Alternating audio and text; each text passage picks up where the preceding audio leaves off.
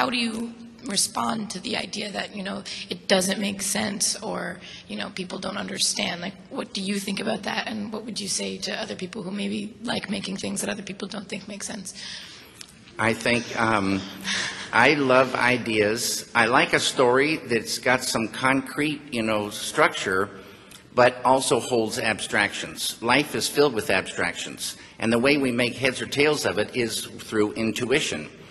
And so uh, people get used to a film that pretty much explains itself 100%, and they kind of turn off that, you know, beautiful thing of intuition when they're looking at a film that has some abstractions. And some people, on the other hand, love these abstractions, and it gives them room to dream. It, it, an abstraction, to me, is a thing that cinema can say. And it's, it's so beautiful, uh, for me anyway, to think about these pictures and sounds flowing along together in time in a sequence, making a thing that can only really be said in cinema. It's not words, it's not just music, it's a whole bunch of things coming together and making a thing that didn't exist before. And, and, and that's what I really love about it, about it. thank you And then, and then, to answer your question a little further, it's up to the people then, you know, to, you know, find their own, you know, interpretation. It doesn't really matter what I think. It, it's the, it's all, every screening, no matter what, even all the frames of the film are exactly the same, but there's no two screenings that are exactly the same. It's the viewer and the picture and sound, and it makes a circle, and it just goes like that. And so um, you just feel it and think it. That's kind of intuition, emotion, and thinking together, and come up, um, make it, make it have a sense to you. thank you Thank you. I hit record. I hit record. Sorry, I was. So for this recording, my cat Lem is in here. I hope it's not a problem. um, he's very needy for attention. Hi, He really everybody, doesn't and take welcome after to me at all. Anyway, motherfucker. I'm trying to introduce. Go. Hi, everybody, and welcome to our date stairwell. I, mm, you said go. I was going.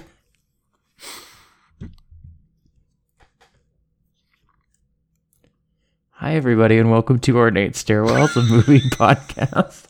I'm Autumn. I'm joined by Niamh, Hi, I'm Niamh. and we are also joined by Lem, the cat. cat. Yeah. I don't All know of if that you're. stay again, by the way. Every single Okay. second of that. I was about to say, I don't know if you're cutting any of this. Every single second of that is staying in. Our fir- our first guest on the podcast. Uh, Lem, what did you think of Mulholland Drive? Mm. She slept through most of it. Okay. Uh, yeah, so this week we watched the 2001 David Lynch movie Mulholland Drive, but before we get to that, Nia, you watched a movie. Oh, I forgot that I was going to talk about this. Yes, I so I did actually watch a movie um like almost a week ago, which was Solo a Star Wars story. Um have you heard of this? No, this what's movie? that? So What's that? Do you know Star Wars? That's that remake of Hidden Fortress, right? Yeah. Um so after they remade Hidden Fortress and called it Star Wars, they like did two other movies and they got really popular um at least like in this niche audience um and then you know from from there eventually they started making more movies so they started with like these prequels um that like no one's really heard about um and then they started just doing like little one-off like these are other stories in the the you know story of Star Wars and the like world of Star Wars, uh, and then they also did like sequels to the to the original trilogy. So um, that's an explanation of to Star Wars for the one potential listener who's never heard of it before. It's me. I've never heard of Star Wars. Is it? Sure. Does anyone do? Does anyone do a podcast about Star Wars out there somewhere? No clue. I mean, again, it's fairly wonder- niche, so I bet if you went to exportaud.io slash Star Wars, you could find a podcast It might even have me on it. Um. Anyway, yeah. So the reason why I watched Solo: A Star Wars Story is that, um, so I like have weird, jumbled, uh, religious beliefs that have their roots in like basically in high school I became Taoist, and then more recently I've been like I'm kind of like disconnected from a lot of traditions and like holidays and things because like you know, like I would go to Tai Chi, like that was the closest I had to like going to a community thing like a church. Um but then also just celebrating a bunch of Chinese holidays felt like weird and appropriative uh to me in this way of like there's so much more around a holiday than there is with you know just like your specific uh like the base faith there's like all these other traditions around it uh, but what I what I ended up doing is I just like went to a lot of pagan stuff because uh, a lot of it had similar themes that like exist in Taoist stuff around uh, like passages of seasons and things like that. All this is to say, I celebrate Yule very hard. Um, I, as much as possible, try to take all 12 days off because you're just like not supposed to work during Yule, and I just really like not doing that. And so last Yule, Emily and I were like, every night, let's like watch a Star Wars thing. Um, and we're just gonna like go through all of the movies and we've seen them all in like release order before and we were like let's just do this thing where we watch like what is the chronological order even though that's obviously not the way i would ever recommend anyone. Like when we show star wars to our toddler we're not going to do chronological order within universe. But we decided to just do it this way as just like a fun way to try and watch star wars um, mm-hmm. And so we made it through the prequels, and then we were like, well, there's this podcast that's launching that I'm going to listen to called A More Civilized Age. Um, this is the most I'm going to promote them here. And we should watch the Clone Wars. And so we started watching the Clone Wars like before we went on. And then we just got really, really bored with the Clone Wars. Um, it just was not our vibe. um, and so we just like stopped and we decided recently like let's just pick it up. Let's forget about the clone wars. Let's like go on to the next movie. And the next movie was solo a star wars story. Um, and this is a fairly uh, derided movie i feel like within the fandom. And it is not a good movie but no. han solo is a cat boy specifically if you're using the like taxonomy of catboys, I think Han Solo is primarily a Cheshire catboy uh, with like a little bit of tall catboy. Um, like if you're like plotting it out, and like I I love Han Solo a lot. Um, Han Solo is the first crush that I had on a male character growing up. Mm-hmm. Mm-hmm. So I also just I I 70s. like yeah, in the 70s.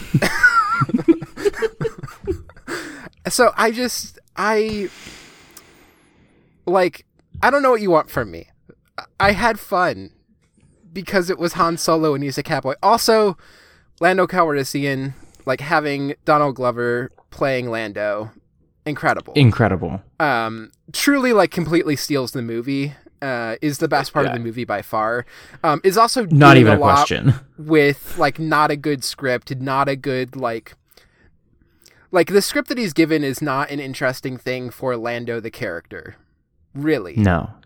it's not any sort of actual interesting exploration that would like like that's the whole thing with this movie none of it really explores any of these characters in any interesting way um, so much of it is almost like we're about to talk about something where this like is very different.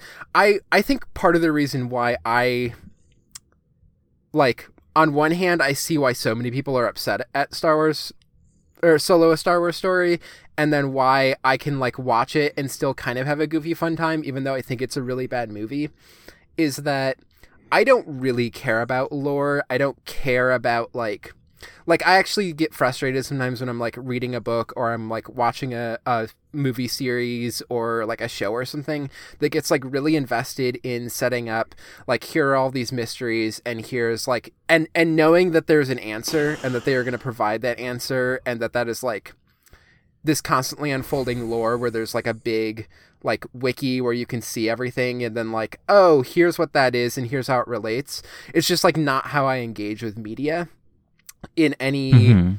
like significant way in this way that like sometimes I, I get frustrated with that in media when I feel like media is like really, really, really tailoring itself towards that experience and towards being like, oh, if you're like the real fan who's like following along on the wiki, you're gonna get everything out of it. Because I kind of like incoherence and just like weird abstract stuff and I love when things are just like evocative and I never really know what it's what it really means. Like you just like they will call something something or they'll refer to something that happened in the past and there's no answer for it. Maybe there is a canon Mhm. answer for the people who created it, but it's like never actually revealed to you and it's just always evocative. And that's to me the like best part of Star Wars is where like the original trilogy is so fucking good to me because it suggests such a world beyond the limits of the screen. And yet Yeah, this is this is the Yeah. magic of Star Wars in 1977 is that you can watch that movie and you can remember they didn't know where any of this was going. They didn't know they were going to get a sequel. No one made sequels to movies. I they mean, like, mentioned the Clone Wars, and it's just like, okay, and like you might wonder, like, what is that? But also, like, it was made at a time where no one was expecting them to ever explain what are the Clone Wars. It was just an Right. evocative thing, and especially for Star Wars, I think part of like why I loved it so much as a kid is that that allowed me to imagine myself within this world that had like infinite possibilities because it suggested things but never like explained them. And so you could mm-hmm. kind of just create any story that you wanted within the world of Star Wars, like using the like base pieces that existed. But you could just make up entire planets, which I mean you still kind of can do, but I feel like the more it's grown, like the more I have lost that and the the more I have like I went from Star Wars is the most important thing in my life to like oh yeah, this is a fun movie. Like there this is like a, a fun like what I enjoyed about Solo is that there's just action scenes where like Han Solo is like a doofus. And I feel like we don't get that uh, very often in a lot of movies these days. And I think some of it is like who Han Solo is, is as a character allowed them. And also the, the actor, I think, like, wasn't the kind of big name. I don't even remember his name who plays Han Solo in this. But like, wasn't really the kind of big name where he's going to be like all hung up on like I have to look cool. And so often Han Solo does not look cool in this movie in a way that I really enjoy. He's just a doofus. Uh, He's a cat boy, and I love him because he's a fucking cat boy. Um, and he's just like being dumb, and I love him. Um, and so I can enjoy it for that, even as I still roll my eyes at the like way that like the one of the biggest weaknesses for me in the movie is just how much it is often trying to explain things about Han Solo the character and provide like the wiki answer for like oh this is how Han Solo got his name. Um, and it's just like I don't care about any of this and this is not like making the world richer for me. It's actually like um, collapsing that possibility space. Um, and so that's like where I get frustrated with it the the thing about the Disney Star Wars stuff for me is that they got rid of the EU, which was like this weird place of infinite possibility where you knew most of it sucked and also most of it didn't matter. And so you could kind of like play around with stuff. And anytime you read a new book like maybe this author is just going to totally throw out what the other guy said. And you know all this sort of stuff that I really like uh, and that we're talking about on the War in Our Stars. Um, and what you replaced all of that with, Disney throws all that out, and what they replaced it with is the EU, but with a continuity editor, because yeah they're just, not the thing that it reusing needed they're reusing all the ideas from the EU. Like once a week, like somebody like IO9 or Kotaku or Polygon runs an article about like, oh, you know, this detail is confirmed in the EU, and actually it's just like you know this book from 2004. They just totally ripped that detail out from a book from 2004. And so it's just like they're bringing back all the EU ideas. It's just that there are now co- corporate overlords who get to de- delineate like what is possible within the story, and it's not fun. yeah. Like the biggest Um, glimpse of like the most fun moment for me is just when like fucking Darth Maul is back. Like I guess spoilers for Yeah! solo, but you're just like f- what the fuck? Like Darth Maul is here. He like is not dead. Um who knows if he still has like his regular legs, but you know, and it's just like that suggested something and part of it was exciting and then part of it was also like seeing it and being like i'm kind of glad that this bombed so much because i like this just being a weird thing where darth maul is back and then we're not going to get the movie that's going to like collapse the like weird possibilities of that well, can I Um, tell you something? into some like i guess maybe we're getting it are we getting it Is- is No. this is a mandalorian thing like six months after um, Darth Maul showed up in Solo: A Star Wars Story, Darth Maul showed up in the uh, Rebels TV show, um, and gets like actually mega killed by Obi Wan again. Um, like Obi Wan cuts him in half the other direction this time. So like, I I just don't know. I Darth Maul seems really for real dead now, and it's really funny that like uh you know a couple months after Disney introduces Darth Maul's fucking back, they killed him off again. And like there's only like a year of time in between when he shows up in Solo and when he shows up in um Rebels, so like there's some stuff he can get up to, but not that much, you know. that is that is funny um i've not watched any of the Rebels stuff but that's great they Disney loves this is Rise of Skywalker is a movie about this. Disney loves to introduce to you new possibility spaces for Star Wars and then immediately foreclosing them. yeah um yeah and Um, it's i mean so the other thing here is i watched it when i was in theaters because um like emily and i just have a, a weird fondness and attachment to a lot of star wars because like one of our first dates was going to see revenge of the sith um both of our families were like big Star Wars families as well as Star Trek families. and so it was just like a thing that we had and and we've often watched together. Um and so yeah, but yeah, we like went and saw it in theaters because we were just excited and it was stupid, but we still had fun because he's hot. Um, both Han Solo and Lando Calrissian in this movie are f- really fucking hot. Um, and then I basically forgot most of it. And then I was watching it and I was like, oh, I'm going to be talking about this on ornate stairwells. I'm fairly certain there are some ornate stairwells when they're going into the like weird flying tower thing, um, where the like mob boss or whatever is. And no, there's like literally never a fucking stairwell at all in the movie. Not a single fucking stairwell. So it's an F. It's an F. I put it in the the spreadsheet already. It's a fucking F. Um, no good Shaking stairwells in this movie. Shaking my head. Um, the other thing, the and I don't want to spend too long on solo, but we're only 15 minutes in. It's gonna be fine. Um, the other thing that so for the first, how long is this movie? It's just over two hours. It's two hours and change. For the first 90 minutes or so, I more or less agreed with you that it's like, it's like a fun, oh, fun little action movie. Han Solo's a doofus. Yeah, whatever. I had a good time. And then around that time, they're like leaving the mines or whatever, the prison, whatever it is that they're doing. And I was like, oh, the movie's ending. Cool.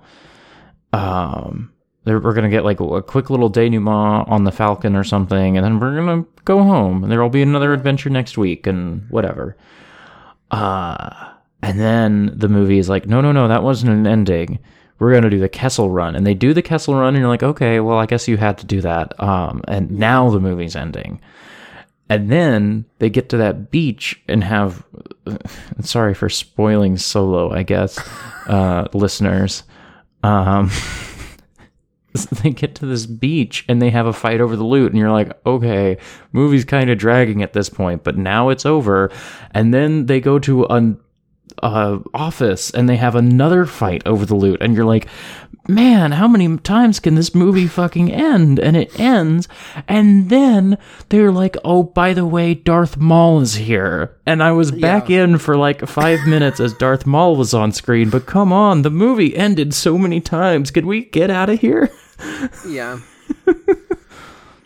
um.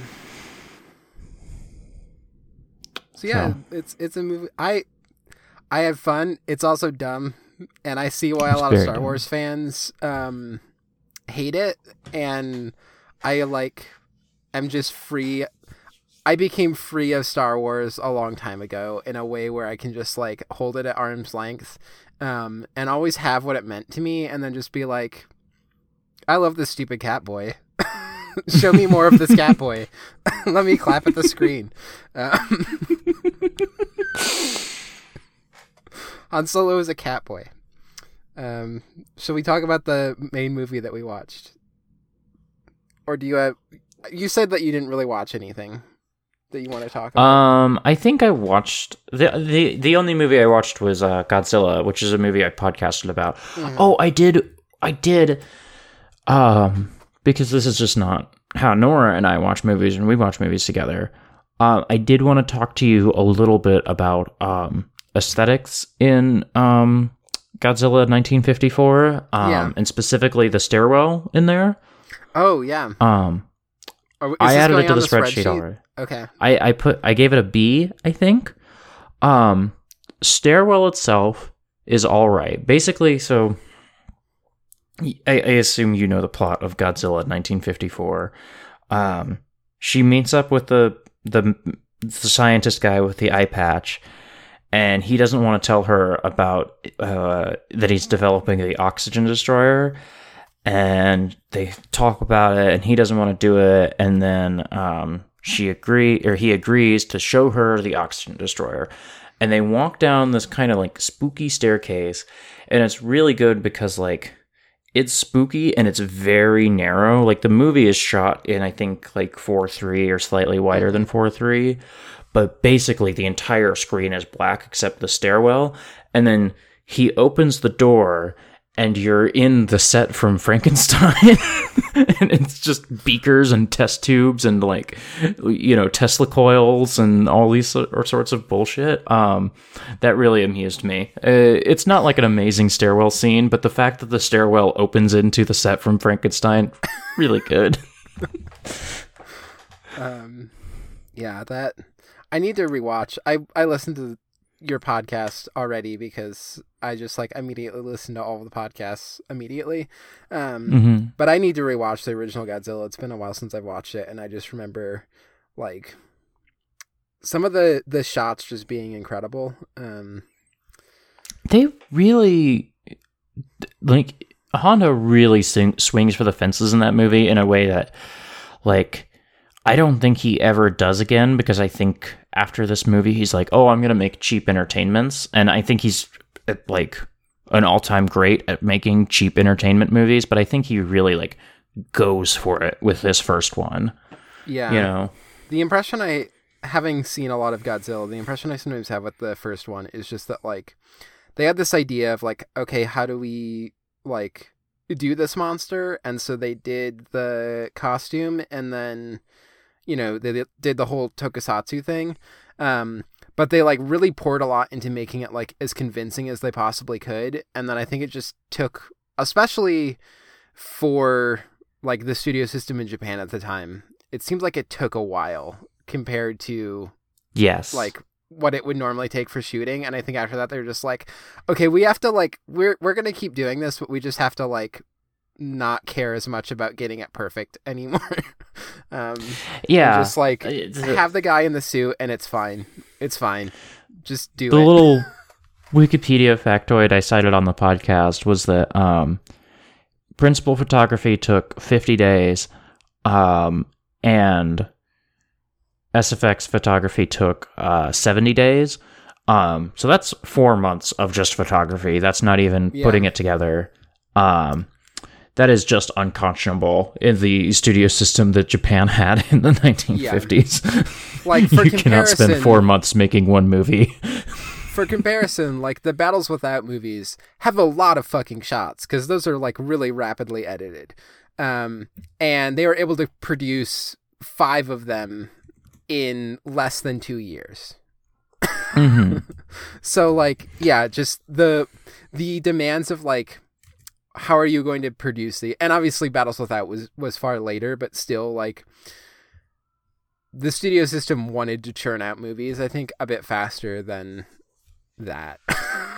Yeah. so I mean, also, like, I think through the Showa era, I would have to check this, but I think through the Showa era, they start putting out like one or two of these movies every year, especially when you start factoring in that Honda was making other non Godzilla movies, like yeah. at least two of these every year for, you know, 20 years. Um, so, Good good fucking uh good fucking movie. Good fucking podcast. People should pay five dollars and go listen to it. Yeah, if you want to hear um, Godzilla's Not Dead, a podcast I do with Nora, my wife, um, about Godzilla, uh, five dollars a month on the Patreon. I really, I really think it's worth it. I think if you like export, it is a, it is just export, but we have the sort of focus of let's talk about this shit and let's like let ourselves Wikipedia dive, but about a specific subject, you know. Yeah. Um. So. Anyway, should we talk about Mulholland Drive? Yeah, let's talk about Mulholland Drive. This movie is fucking great. This movie's fucking great. It's just one of the best movies I've ever seen in my life. Um. It's also So- just Twin Peaks, but Twin Peaks is fucking Yeah. great. So Have you? I'm gonna ask a question I know the answer to. Have you seen this movie before? I have. Um, I saw. What did you it think of it? About like two hours ago. no, um, I have seen it previously. I. So I think I saw it at a time where I had watched some Twin Peaks, but I hadn't like really sat down and watched Twin Peaks, and I think also I didn't like have a sense of like Lynch in my head yet when I first watched this movie. Um, because so my Lynch trajectory is the first thing I watched was Blue Velvet, um, which I still love a lot. I think to some degree there's like a you see that first and like Lynch is very pre- preoccupied with like repeating themes and um like motifs and things and so I could see like doing a thing where you like just sat down and watched all David Lynch movies back to back would like kind of get tedious at a certain point because I think there is a lot of like repetition throughout, um, and it's kind of ex- more exciting I think to like jump around. Mm-hmm. But basically, I watched um, Blue Velvet, and then I think I started watching Twin Peaks and watched Mulholland Drive, and then fell off of Twin Peaks. I think around the time where like the point where most people fall off, and then it wasn't until what did you just send me? I just sent you a dumb tweet. That's all. Don't worry Um, about it. It has nothing to do with the podcast. Anyway, this is a very dumb tweet. Um, uh, what was I even saying?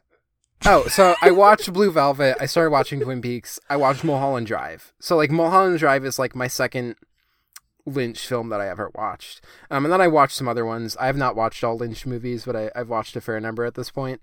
Um, and then yeah, I fell off of Twin Peaks around the point where a lot of people do, and then there was a point where I was like, I really want to watch all of the show, and so I actually watched through all of it. Watched Fire Walk with me, um, and then I've watched through Twin Peaks a second time with my wife Emily, um, which I thought she was having a fun time. She suggested tonight that uh, she was doing it mostly because she loves me, so. I think she was legitimately having a fun time for like most of the parts where people enjoy Twin Peaks, um, and there's just definitely a part where people get bored. Uh, it happens, um, and she did not like Firewalk with me. It was too terrifying, um, I which is is fair. It is an unpleasant, Yeah. yeah, it's an unpleasant film to watch. Um, Um. Okay, so I'm I'm gonna go through a weird amount of like my own life talking about this movie real quick. So, uh, when did Inglourious Basterds come out? it's not. I promise that this matters for the podcast. Yeah. 2009. So whenever I like Inglourious gonna Basterds, say the age that you were when you watched Inglourious Basterds, and it's just gonna make. I would have been very old. 13. I would have been 13 when Inglourious Basterds come out. I, I could drink. Um. so when Inglourious Basterds came out, um, I remember my parents talking about it a lot, and they were like, "Oh, well," because my dad and stepmom were very big um, Quentin Tarantino people, still are. Um, and so they showed me Reservoir Dogs and Pulp Fiction, and like Pulp Fiction is like the movie that got me into movies, basically. Um, I'm sorry.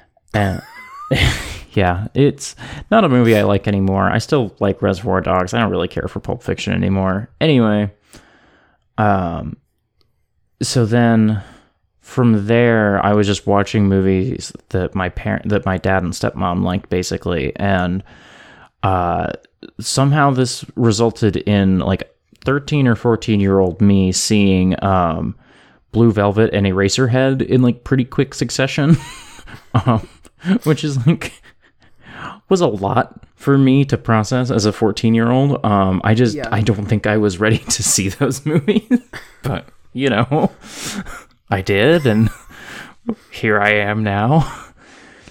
Um, I mean, I I watched The Shining when I was five, so you know, I was the youngest of five kids.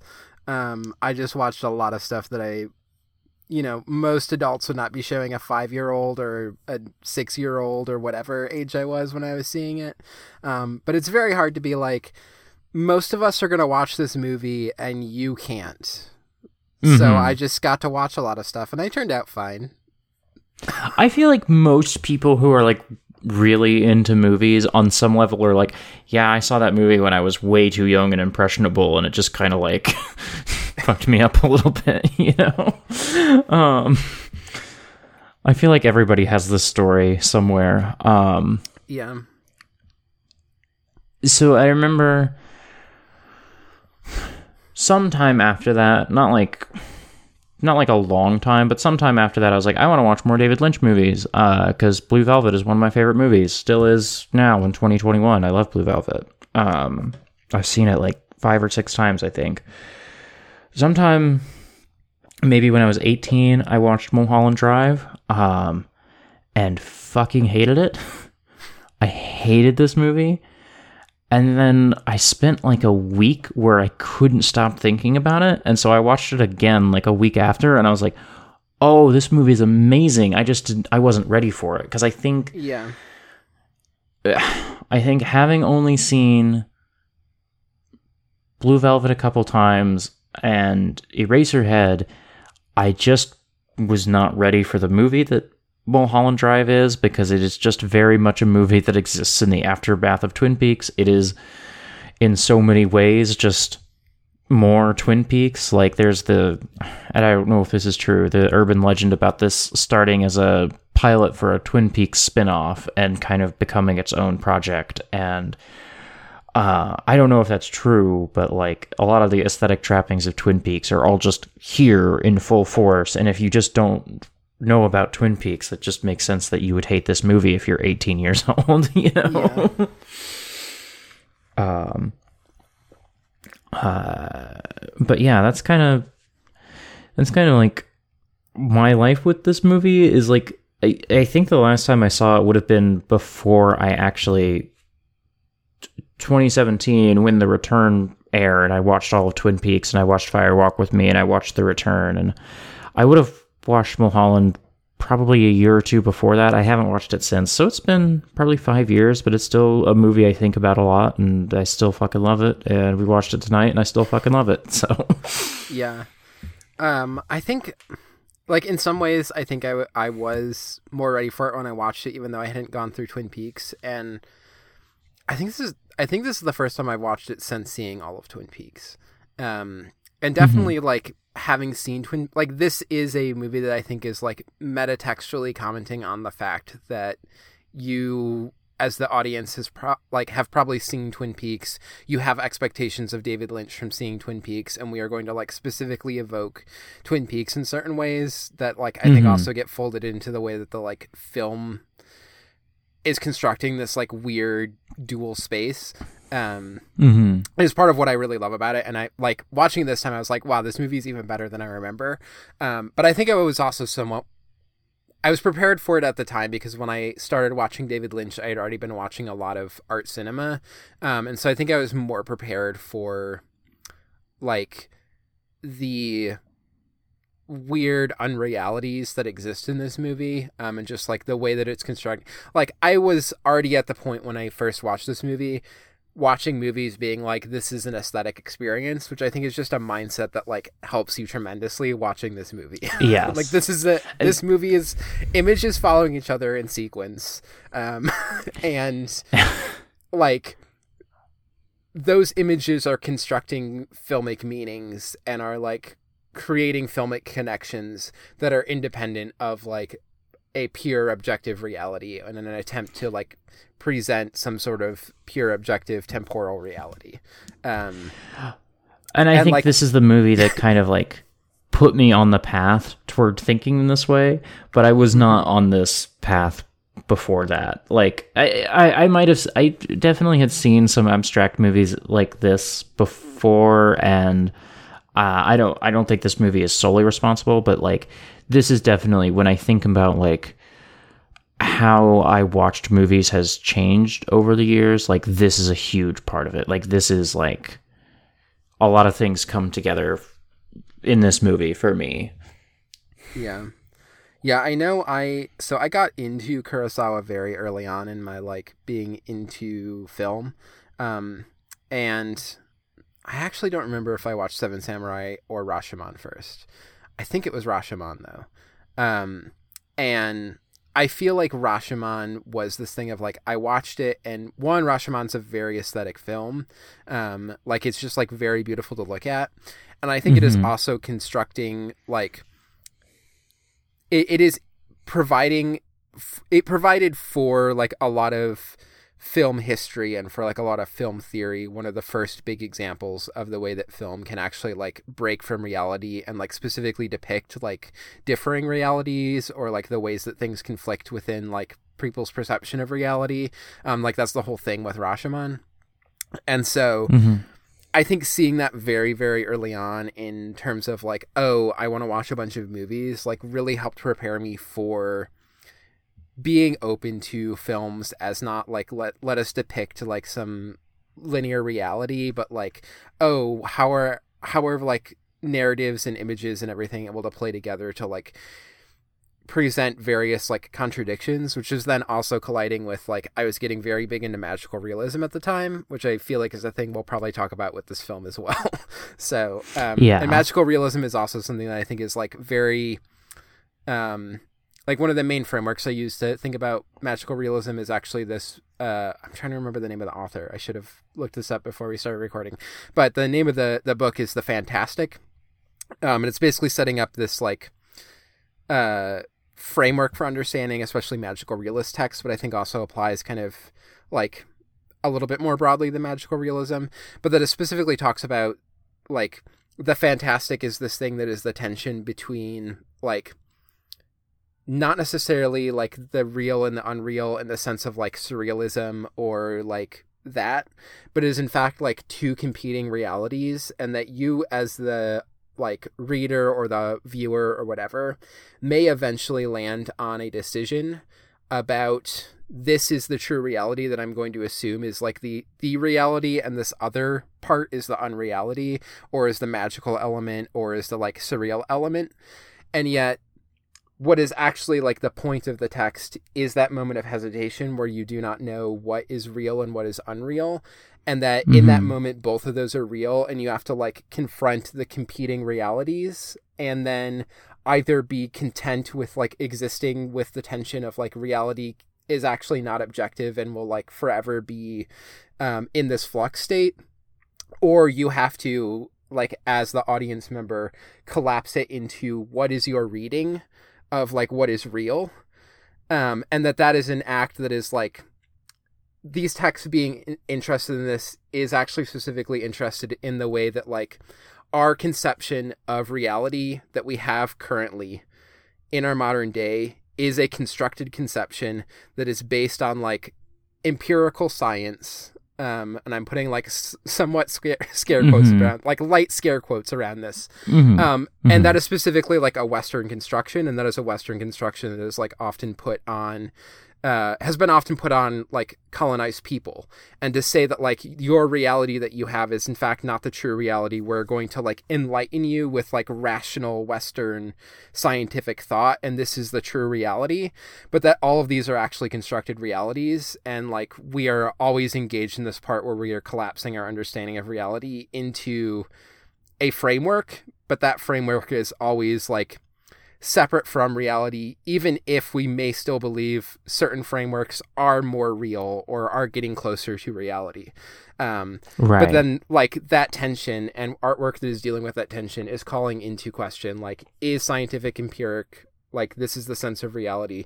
Is that actually true reality? Is that actually, like, and is asserting that as, like, this objective reality that should not be questioned, is that actually, like, true or is that something that we need to like push against um as Mhm. we're like continuing to work on understanding ourselves and the world and also like not destroying cultures is the other element so right. i've right. gone onto a tangent about magical realism but this is like my big this is like my core feelings about magical realism and what magical realism is no, doing no, and it- why why it springs up so much in like colonized and like post-colonial nations as well as i think a lot of marginalized spaces like i think there's like a form of queer magical realism that also deals with like asserting other forms of reality or like having the tension between like what is straight reality and what's queer reality um Mhm.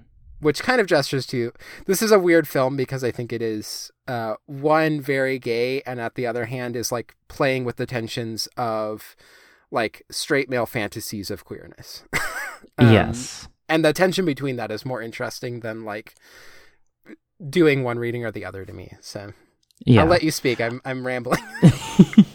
no, you're good. Um, I think here it's probably going to be good to like move into um a summary a little bit of the movie. It's going Oh, to yeah, be hard to summarize. synopsis. Yeah, you know, no, no, I think, I, I think actually when I was while we were watching the movie, I was thinking about in my head like, how do I want to structure this discussion? And I kind of wanted to lead in with all of that before because I knew that you and I were going to bring it up because literally after we stopped recording last week, we had this conversation off air. um, so I knew that we were going to get here pretty quick. Um, before we do the synopsis, the only thing that I wanted to add to what you were saying just now was just that like um for me like I did not I have not always in my like life watching his movies thought of uh Lynch as like a guy who works with magical realism. I have thought of him a lot as a person who works in surrealism because I think that is a um very popular conception of his movies. I think like that is how generally people talk about his movies is as surrealism. Yeah. Um and like when you say magical realism to me, like I always think about um Gabriel Garcia Marquez and 100 Years of Solitude and like that is a book that is very explicitly I think about what you were just saying about like there is a colonial reality and there is a like non like there is a there is reality for colonized people and there is a reality for colonizers and these two things are at odds with each other a lot. And so like that for a long time framed kind of the only way I would think about magical realism and I think like that is a that is how Gabriel Garcia Marquez thinks about uh magical realism and i think like other artists in other places and other times can approach the same sort of genre and same sort of like aesthetic trappings in very different ways for very different reasons Yeah. um And I, I, So- want to like interject because yeah I I often object. I think there is a tendency in a lot of like critical spaces that I see to over apply magical realism. Um, the the worst over application that I've ever s- seen is somebody who said that Harry Potter is magical realism, and like, no, it's fucking not. No, it's Fuck fucking not. off. Fuck Um, off. But It's magic. It's fantasy. yeah, but but I think there is often this like um understanding of magical realism that does not get to this heart that I'm talking about of like the tensions between realities and that it is like, oh, it is reality but with like magic overlaid in some way. Um and I think that is like a misunderstanding of what it's truly about, which is rather about like asserting a quote unquote magical view of the world as also a possible reality and then forcing you as the the viewer to have to like debate between the realities um and always be conscious like i think the best magical realist works when you choose the empirical reality and you say that this other part is magic you should be like aware that what you are doing is like a destructive act to some degree to like say that Mhm. this like non-empirical part of the story um that is like more dreamlike or is like more bizarre or is like n- not following logic as we know it and has this like more magical logic that that is unreal. That when you are doing that like collapsing of the possibilities um and of like the reality and unreality you are you are like actually destroying something meaningful. Um and those are like for me the best works. And like something like Harry Potter again the worst example I've seen of this but like obviously isn't engaged in this at all. Um, but there are a lot of Yeah. works that I've seen described as magical realist that are also not doing it. Like there's this whole like Twitter bot that was popular for a while that was like magical realism bot and so many of the tweets were really bad because it wasn't this. Like it, it wasn't. It was just like weird stuff happens. And it's like this is more surrealism to me. Um hmm and yeah so uh, partially i wanted to like interject there because i i often have this tension between like i do think that like i have respect for magical realism as this tradition that like specifically came up out of especially you know central and south america but like from these colonized nations. Um and so when i'm trying to apply it outside of that space i am often like the the core that I've often found is like, is this work still engaging with systems of power and oppression and how those things like tie into the construction of what is quote unquote real? Um, hmm and if it's not like really engaged with like how what we define as real is part of an oppressive system, um, I don't think it's really magical realist. But I think there can be stuff that's like outside of a directly like this is a post-colonial author or whatever that's still engaging with that and doing interesting things. Um, and David Lynch is one of those things that like a lot of his work is like very on the line to me, but that I think I would describe as magical realist, but that I like have internal debates with myself every time I do it. Mhm. um, but I think is still like engaged in um, people. It this is probably coming out at the same time as the Ava episode where we discuss the last six episodes of Ava. Um, a thing that Brad talks about on there is like loving David Lynch and loving straight men who are doing works about like clearly gendered trauma, and David Lynch being a straight man seemingly who does lots of Mhm. works about clearly gendered trauma. Yes. Yes. Um, and I, I think a lot of the d- gender trauma that comes up in David Lynch's work is where I like most see this like engagement with oppressive systems, um, right. and also how And it factors into like a lot of classism in David Yeah. Lynch's works as well. So Um. I'm gonna. I'm just fully ranting now. No, you're good. You're good. I want to. I want to pull us back because I wanted to. I wanted to start our conversation there because I think. I think that conversation is a better place to start with Mulholland Drive than a strict like synopsis of the sort of facts of the movie. But now that we've talked about all that, I kind of want to like explain what happens in this movie as best I can, and uh, I'm probably going to hand wave past some things, um, and um, well, there are a lot of characters I think it in will- this movie.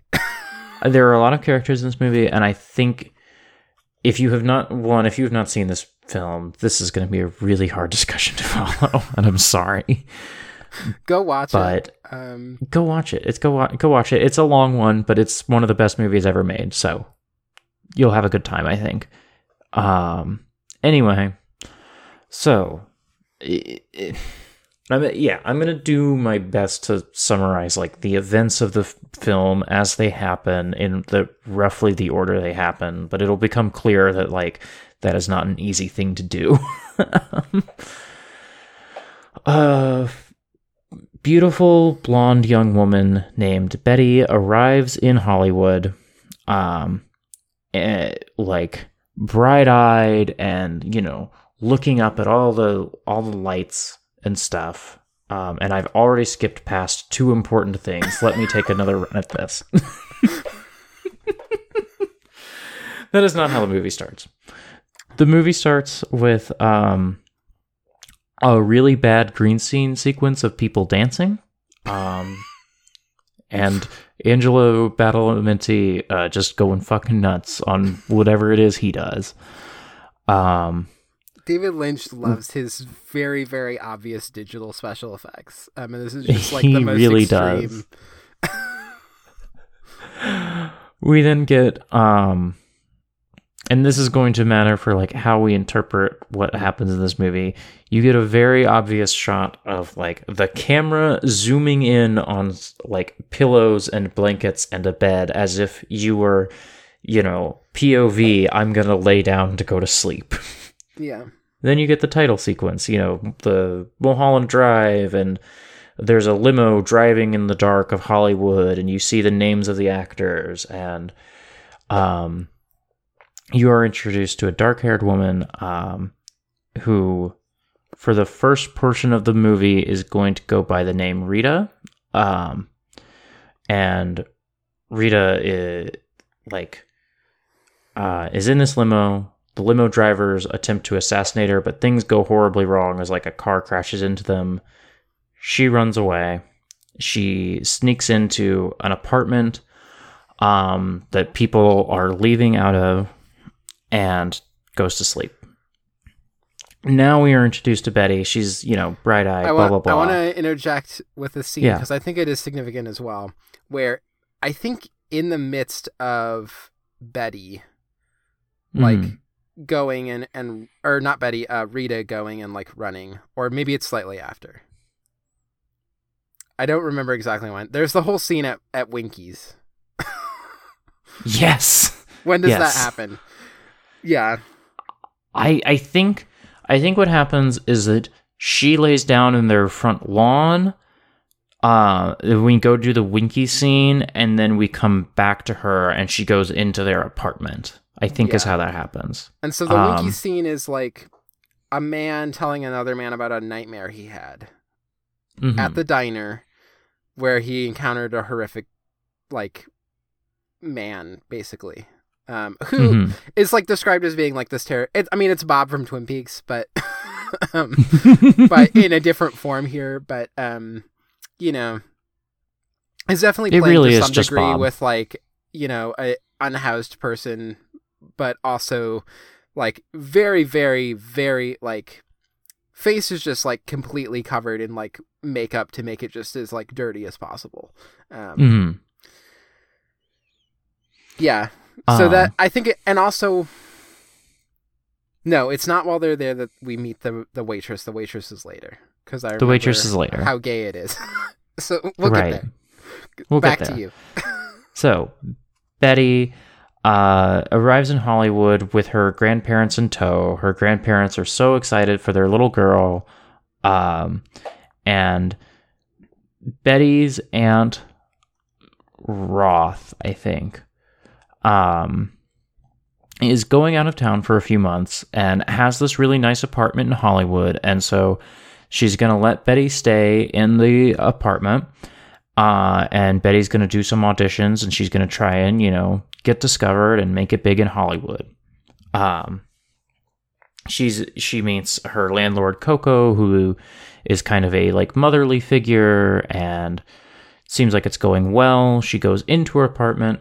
She's, you know, having a great time and she sees like a purse on the floor of her bedroom and she's like, what's that? And then she goes to the bathroom and Rita is naked in the shower. Um, there's a misunderstanding um, because uh, basically Betty is like, "Oh my gosh, my aunt must have had another guest using the apartment um and not told me. Come to find out, no, um you know, Rita has just lost her memories and kind of wandered in here and Betty and Rita er, Betty kind of presses Rita into let's do you know, let's go like find your memories and like figure out who you are and what this car accident you're talking about was. And, you know, it's going to be just like the movies. We're going to, Yeah. you know, be in the plot of a movie and it's going to be, it's going to be like a dream, like a movie. I want to I want to do another interjection, which was Please. when Betty is leaving the airport, we get these scenes of this very, very, um, like exaggeratedly acting happy old Mhm. couple, hmm which I just want to put here because it will, I'll, it'll come up later. It'll come up later. Um, we're getting into the part of the movie where I'm going to have to kind of hand wave some stuff because yeah, this is all very like disjointed scenes and they all matter, but I can't remember what order any of them happen in. yeah. I Um, think the one key one that happens early on too that I want to like um, mention is so there's Ad, Adam Kesher or like Kessler. Yes, I forget his last Yes. name. Um, is this director who is casting for a film, and these like hmm mobsters, I guess. Like, it, it's kind of unclear exactly who they are, but it seems like they're like basically taking over his film. Um, I get some like, you know, this is like the mob or the equivalent in Japan is like Yakuza has a big hand in a lot of films, but like I get Mhm. that that sense here.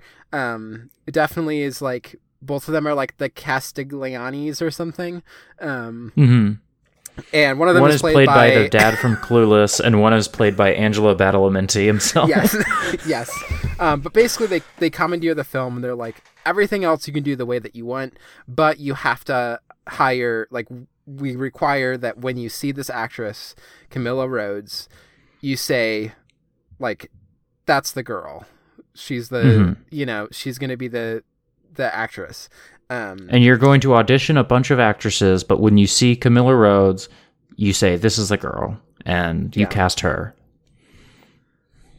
yep. Um, Um, another significant and- scene that I think happens early on is when they go when Betty and Rita go to Winkie's.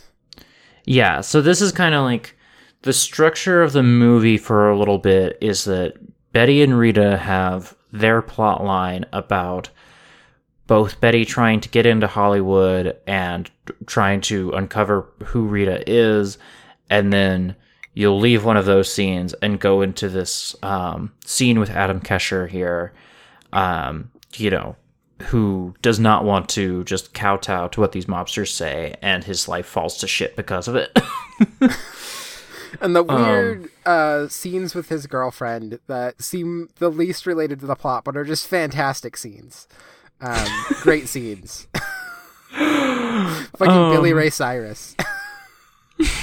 so yeah, like like you say, you get the scene where Betty and Rita go to um this the the diner that this other guy was where we saw this like you know Bob Yeah. figure and guy um, re- recounting his nightmare. and guy recounting his nightmare. And at And the diner, there is a waitress named Diane.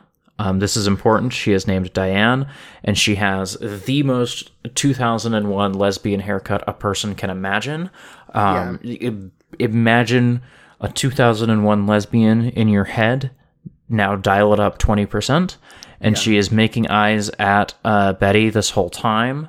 Um, and this is and important. it's definitely the the eyes that like there's a certain amount that you can see too that it's the eyes of like when you are a queer person and you recognize that someone else is queer and you're kind of looking at them being like we see what's going on here right Mhm, um, mhm.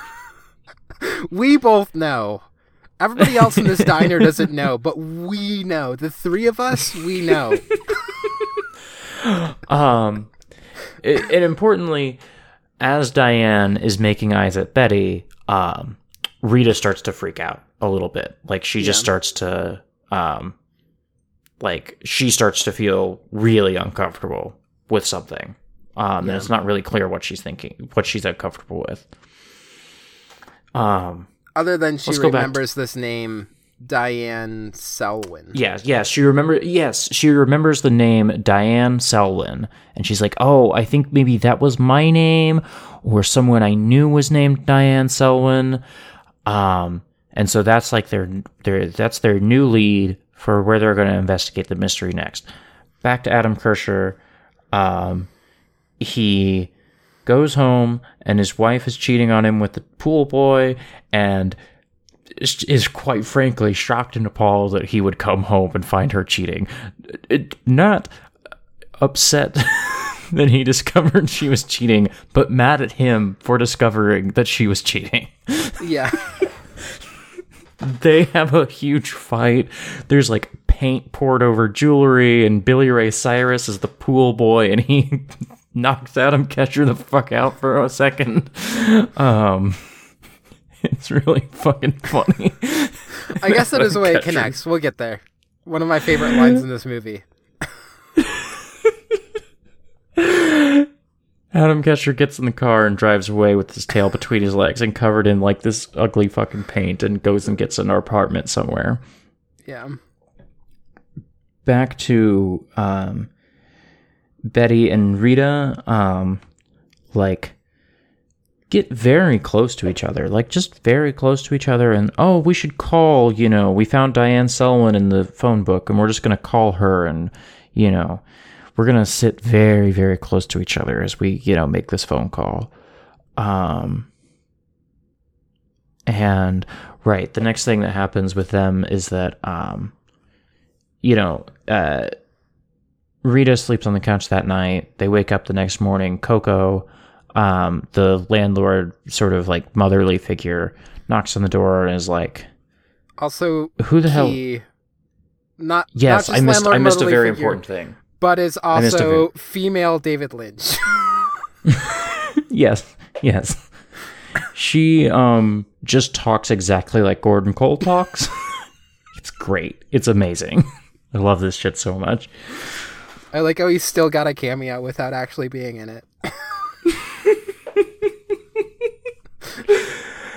I skipped over an important thing, which is that that night, um, Twin Peaks really shows up as the next door neighbor um, looks like a witch and knocks on the door and is like, "Oh, there's terrible omen and something bad is going to happen and oh, it's all very scary and um, oh right, and they discover that um, I forgot this part. It's so important. They discover in um, Rita's like personal effects that she has like a hundred thousand dollars in cash and a blue key in the bottom of her purse. Um, Yeah. and they just hide that and decide not to think about it. Um, the next morning, Coco is like, "Hey, why do you have another woman in your apartment?" Um, and you know that witch lady who lives next door to you said she's trouble, and I, if she's trouble, you know she she could be wrong, but if she's trouble, you know you need to get rid of her. Um, I I, I think I've hit everything that's important that's happened so far. There's a lot. Um, Um, There's a lot. The other the other piece that I just want to call out here, I forget exactly when it happens, is that Betty has like a casting call, um, and Yes. just like completely nails the audition. Um, This is exactly where I was going to go next. Is you Yeah. see, uh, I think you get one more scene of like Adam Kesher's life just falling to shit. That's like fun and good, but not that important. Um, I think. Um, go back to um, Beta, Betty and Rita. Um, and there's a scene of them rehearsing the this scene that she's going to audition. Um, and it's like really flat. Um, Rita cannot act. She's just terrible in the movie. She's just terrible. She like can't remember her lines. It doesn't matter because Betty is the one that's going to be auditioning, but Betty's not much better in this sort of like run through in the kitchen. Like she's kind of like hamming it up and like not, it's just not working. But she goes to the casting call and she's with this like kind of older soap opera guy um, and just crushes it. It's just genuinely like some of the best best acting you'll ever see in a movie. Like Naomi Wat- Naomi Watts in this movie is so good. It cannot be understated like how ama- how amazing Naomi Watts is in this movie and uh, just really lays it all out uh, in this scene. I want to underscore something here too, which is that this is like the best acting that I think we've seen in the film to this point. Um, Yes. not that the like acting has been terrible, but I think to a degree there's been an intentional amount of stilted acting. Um, Mhm. Like even the the nightmare, the guy t- telling his nightmare, like it feels very obvious that he is reading lines. And I think my read is that there's like an intentionality to here, but we'll we'll get to that later. But like when they are around the apartment, like Naomi Watts as Betty is not acting nearly as hard as she is in this scene. Um, where Mhm. she's doing the casting call, and I, some of it is providing this contrast where you can like really see how impressive that acting is.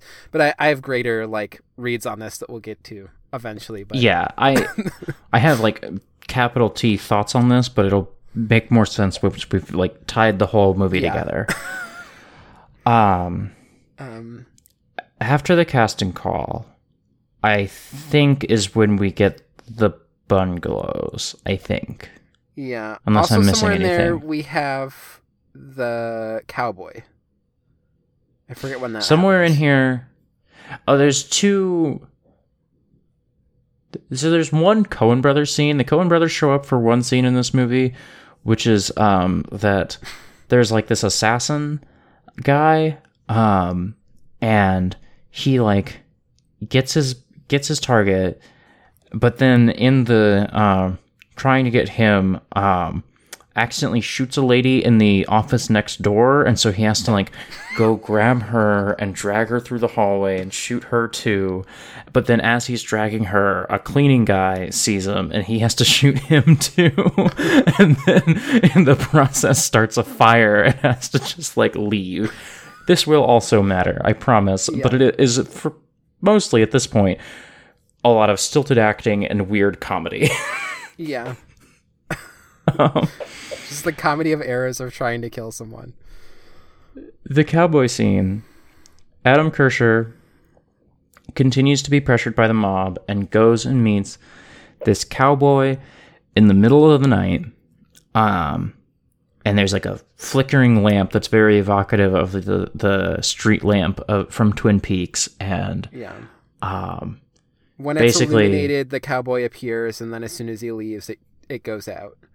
Yes, yes. And um basically the cowboy like threatens him but in the very like dream logic way that people can threaten people in um David Lynch movies. Yeah. um, where none of what he's saying really makes sense, but you get the impression that he's not fucking around.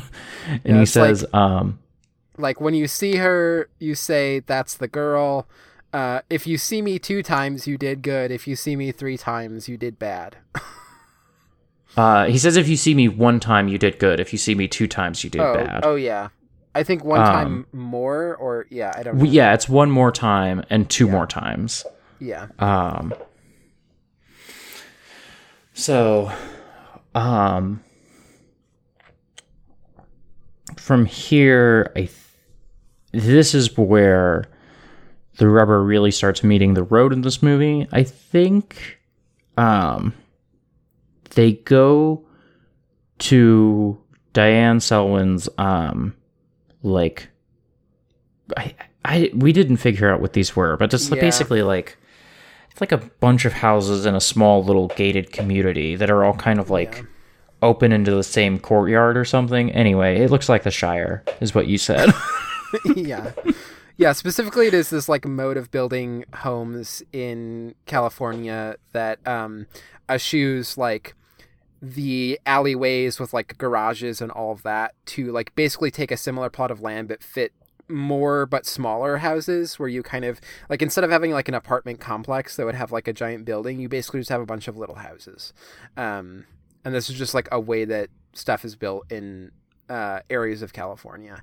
Um, and it does like when you go in there, it becomes this like weird space of just like there's just a bunch of houses all around each other um, because they're like unlike a normal thing where there would be like a street like you literally have to go into the block like the city block to like access other homes um in a way that like you wouldn't just going into like a building on from off of the street like you would in most cities. Um Um, but yeah it looks like the shire they knock on a door. Uh, they think Diane Selwyn lives in number 12, so they knock on the door. They meet this woman who seems kind of like irritated to see them, and she says, Oh, Diane lives in 17, but she hasn't been around for a few days. Um, she has some of my stuff. Can I come over with you guys to get some of my stuff? She doesn't end up coming because she ends up having to take a phone call. yeah Um, they break into Diane's apartment because no one's there. No one answers the door, but um, like a window's open. they steal laura palmer's diary um They they steal Laura Palmer's diary, and then they go back in the bedroom and they see her wrapped in plastic. Essentially, like it is the same sort of like horrifying, like like David Lynch. Uh, I think does a really good job in his work of like taking death very seriously and like treating it as a sort of and taking murder as like a very horrific thing in the way that it can be. Um, yeah and w- we really linger on like a just a really horrifying shot of a dead young woman um yeah uh and throughout this whole sequence like as they get closer and closer to Diane Selwyn's body like Rita is like more and more like don't knock on that door. Don't go bother this woman. You know don't let's not break in here. Let's not do this. Like Rita is like no no no. And Betty's like yeah it'll be fun. It'll be just like the movies you know? Yeah. Um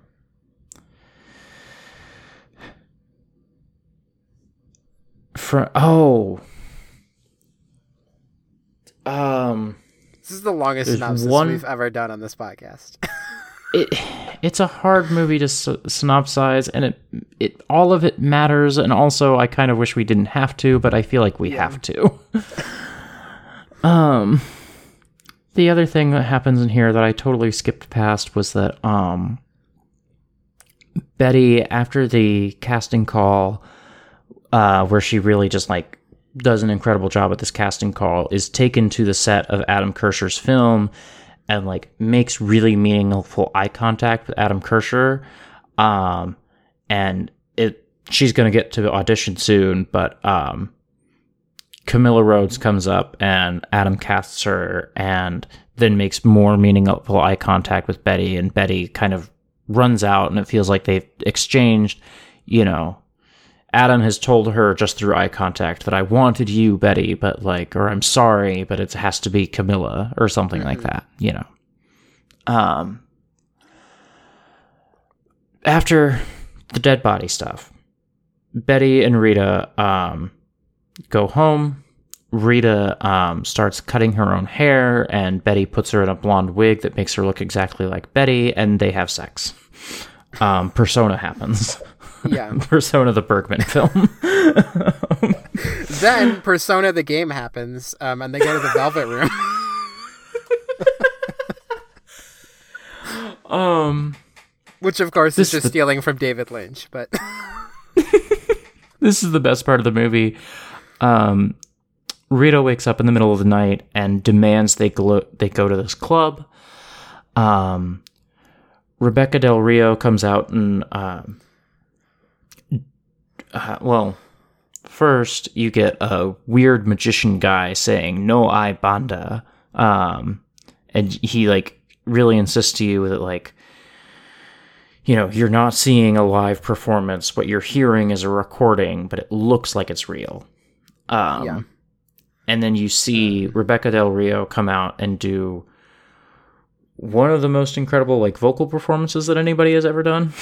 yeah Um, um, just and then I think key in this moment too is that like before this happens, there's the the muted trumpet, and someone comes out playing the muted trumpet, and then reveals all along that it has been a recording, um, Mhm. and like you know bows while the like trumpet music is still happening, even though he's no longer playing it, um, because he was never truly playing it, um, and so then as the song is ending. Rebekah Del Rio seemingly dies, and yet the song continues over it. Like, yes. again doing this like the performer is ended and yet the performance is continuing because it's like something beyond or it's like you know it's a recording but also we'll get into more thoughts Yes. Um, Rebekah Del Rio did have to actually perform that for the recording Yes. that she then dies while lip syncing. yeah um, uh, throughout this sort of, you know, 10 minute section of the film, the color blue starts showing up more and more. And they go to the club, and there's like a lot of blue outside the club. And then as Rebekah Del Rio is introduced, you see in the balcony, there's a person in a blue wig. And, um, uh, after Rebekah Del Rio leaves the scene, like blue lights flash everywhere, and um, the the red velvet curtain that once that the red velvet curtain is now lit with such an intense blue that it appears to be a blue velvet curtain. Um, persona and if you've seen the film Fire Walk with Me, parts of your brain are on fire right now. yes this movie is great i love twin peaks I love Twin Peaks so much. I'm gonna get a blue rose tattoo. Um, I might get a blue key tattoo. Um, they go. blue key and rose tattoo Yes. Um, blue lights flash all over Betty's face. Rita gets more and more horrified. Um, Betty is getting more scared too, and um, they go back to the apartment. Wha- wait, Betty- while they're there betty finds a Mhm. blue box in her purse that matches Yes. the key that was found Yes. in rita's bag Yes, they find a blue box that has like a triangle shaped hole, and the key was triangle shaped. So they're like, okay, we have to go back home and put the key in this box.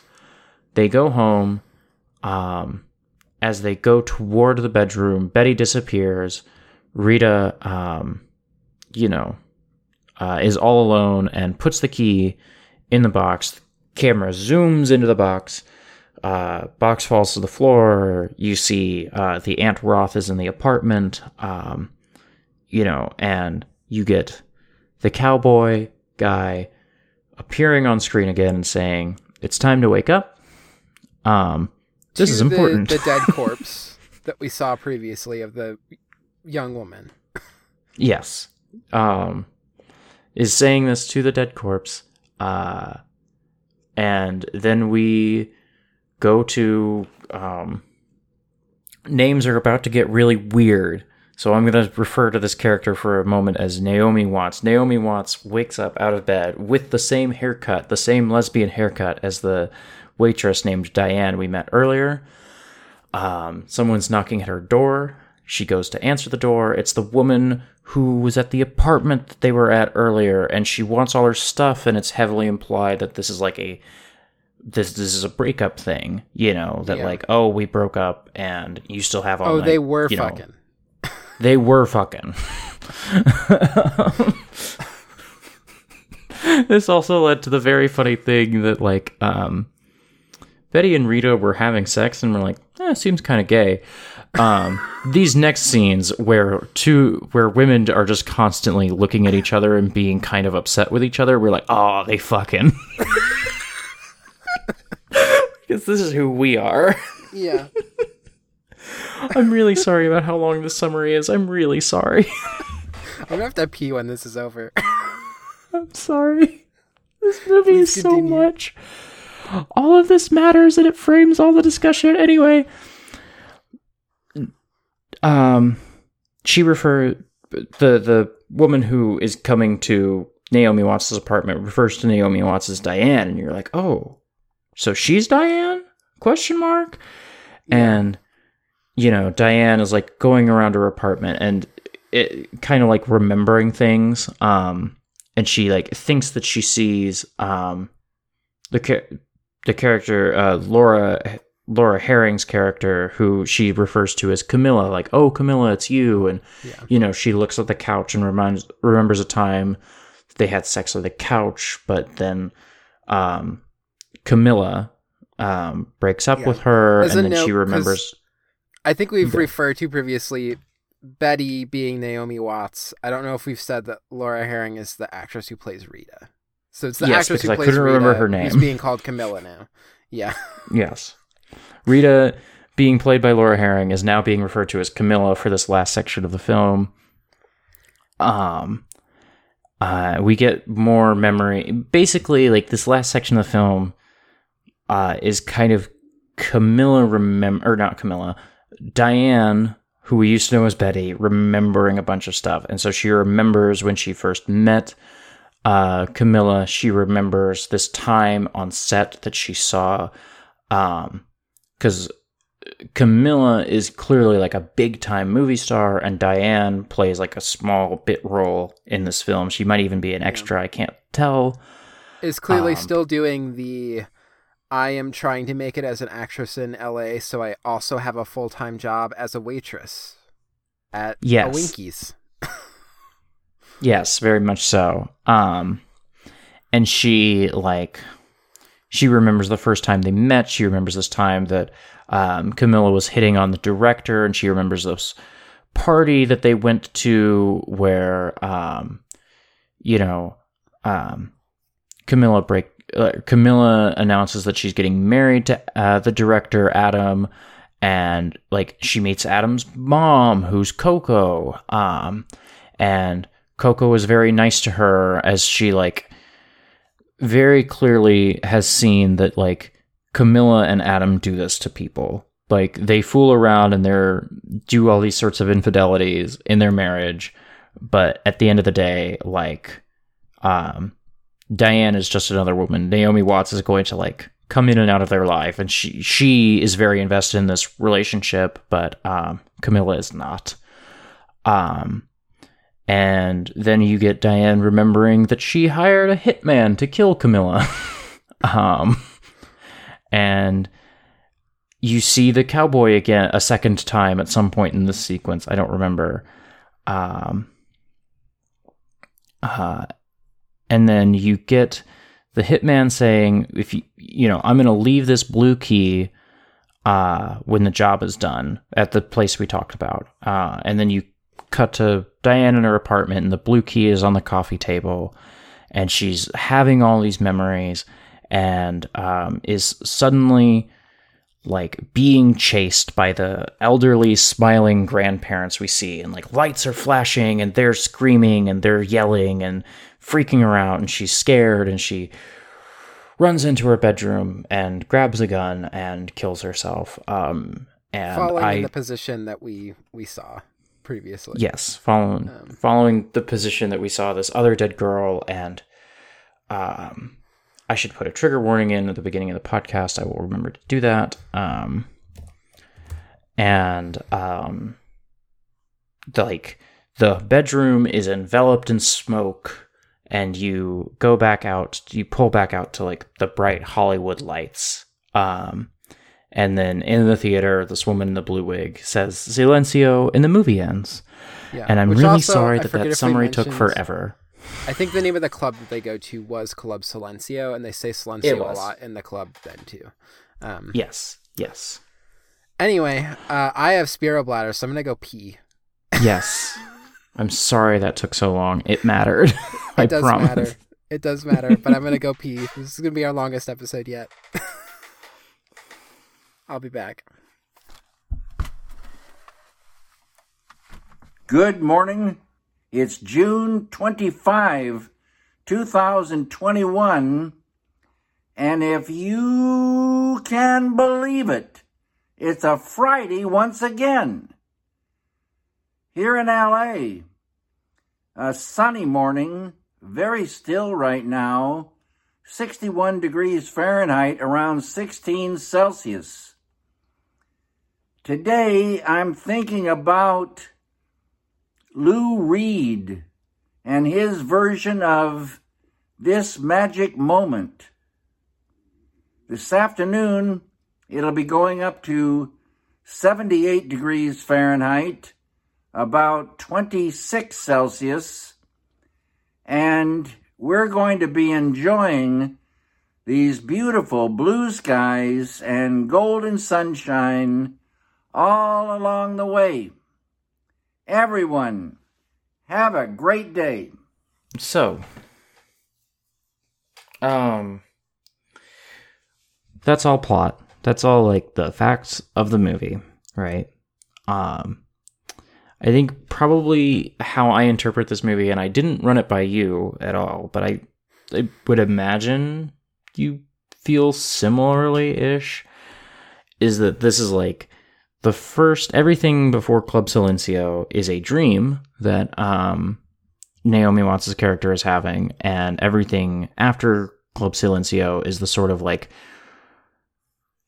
is her remembering events that sort of lead to this dream that she is having.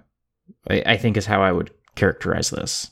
Um, would you is do you think I'm more or less on the right on the right track there? Wait, explain explain that again.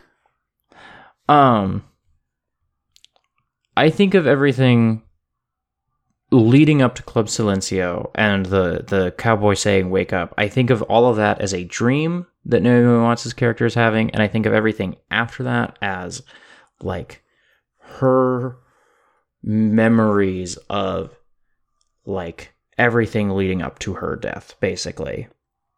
Um, that is broadly how I interpret that. I think Um, this this is something that's like that I was getting into when I was talking about magical realism and how I've like a mood that I've often entered. I think when I 1st Mhm. watched this movie, I I probably agreed.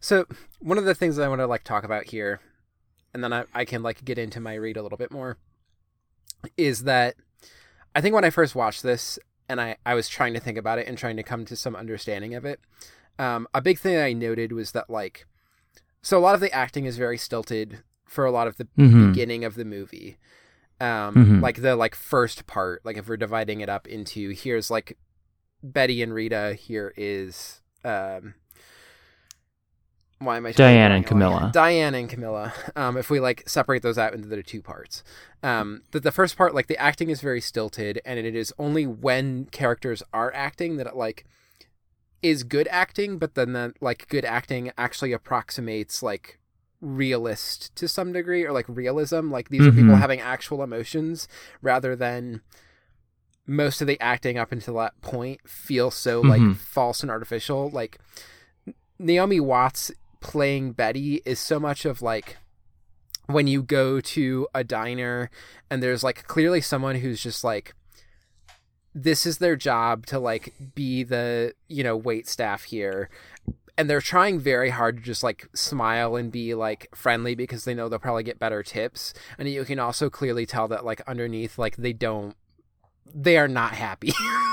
Mhm. um and there's like a certain vibe of that like of just like everything feels so forced and fake um and then you get the like acting is figured as like this actually emotive like this is reaching at some emotional reality um and then you also get that emotional reality when um Rebekah Del Rio is singing and then the acting in the second half is generally more naturalistic and is not like stilted in the way that it has been in the first half. Mhm. And so I think when I first watched it, I did read it as like this is this is setting up like the stilted acting in the first half is pointing towards it being a dream and then the like more um naturalistic acting in the second half is pointing more towards that being reality.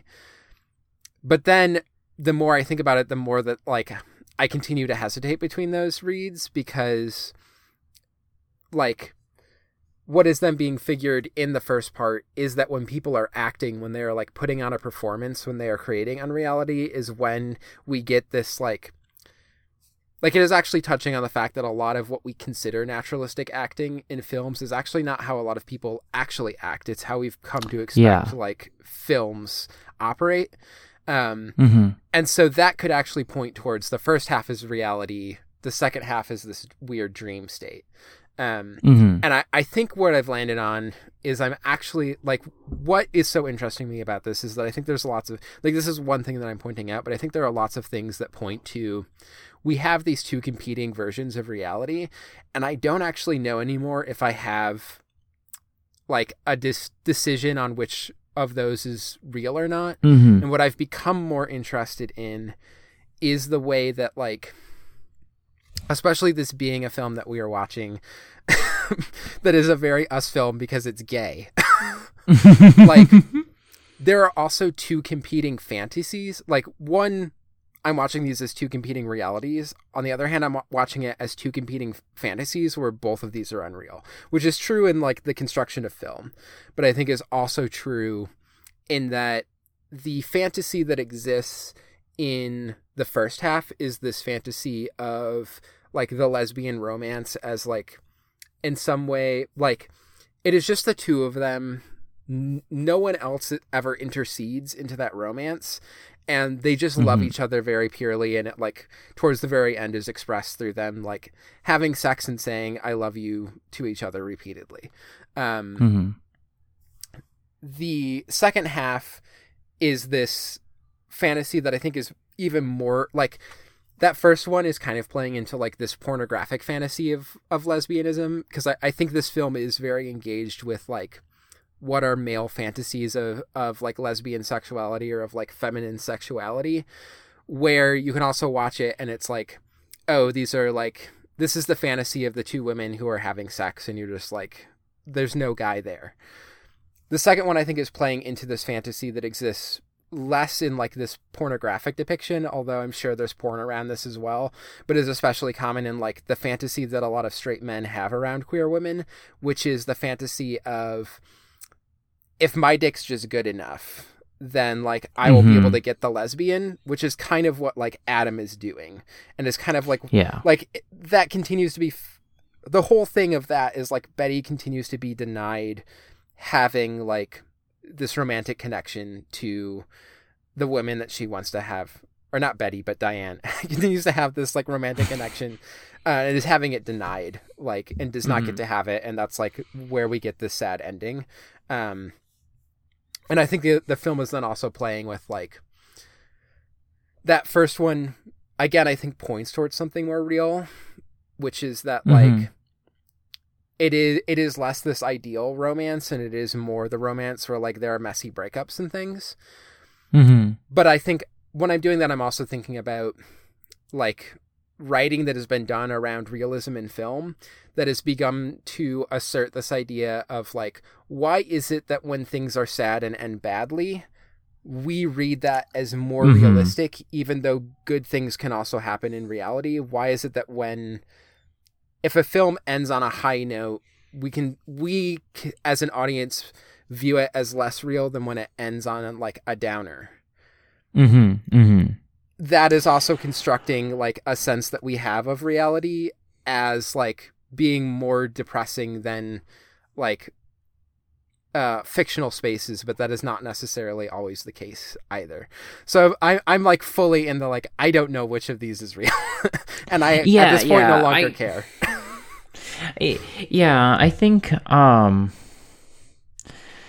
like I think that I do uh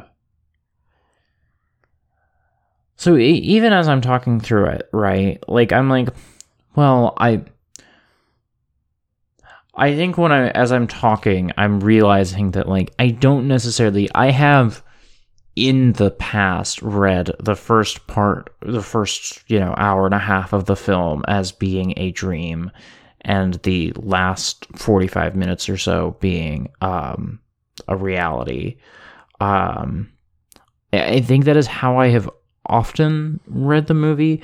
As I'm talking about it, like I don't know that that's true because I think so much of the movie, and I think Lynch Lynch literally has a magician walk out on stage and say it is that like there is no band, there is no um, there is no real reality to this. This is all a constructed fiction space and um like you get this in the the contrast between um uh Betty and Rita acting out this scene in the apartment versus uh, Betty acting it out in the audition room with this other actor, and how in one it's very wooden and in the other it's very like erotic and electrifying and like convincing and good and um like um I think like Lynch is spelling out in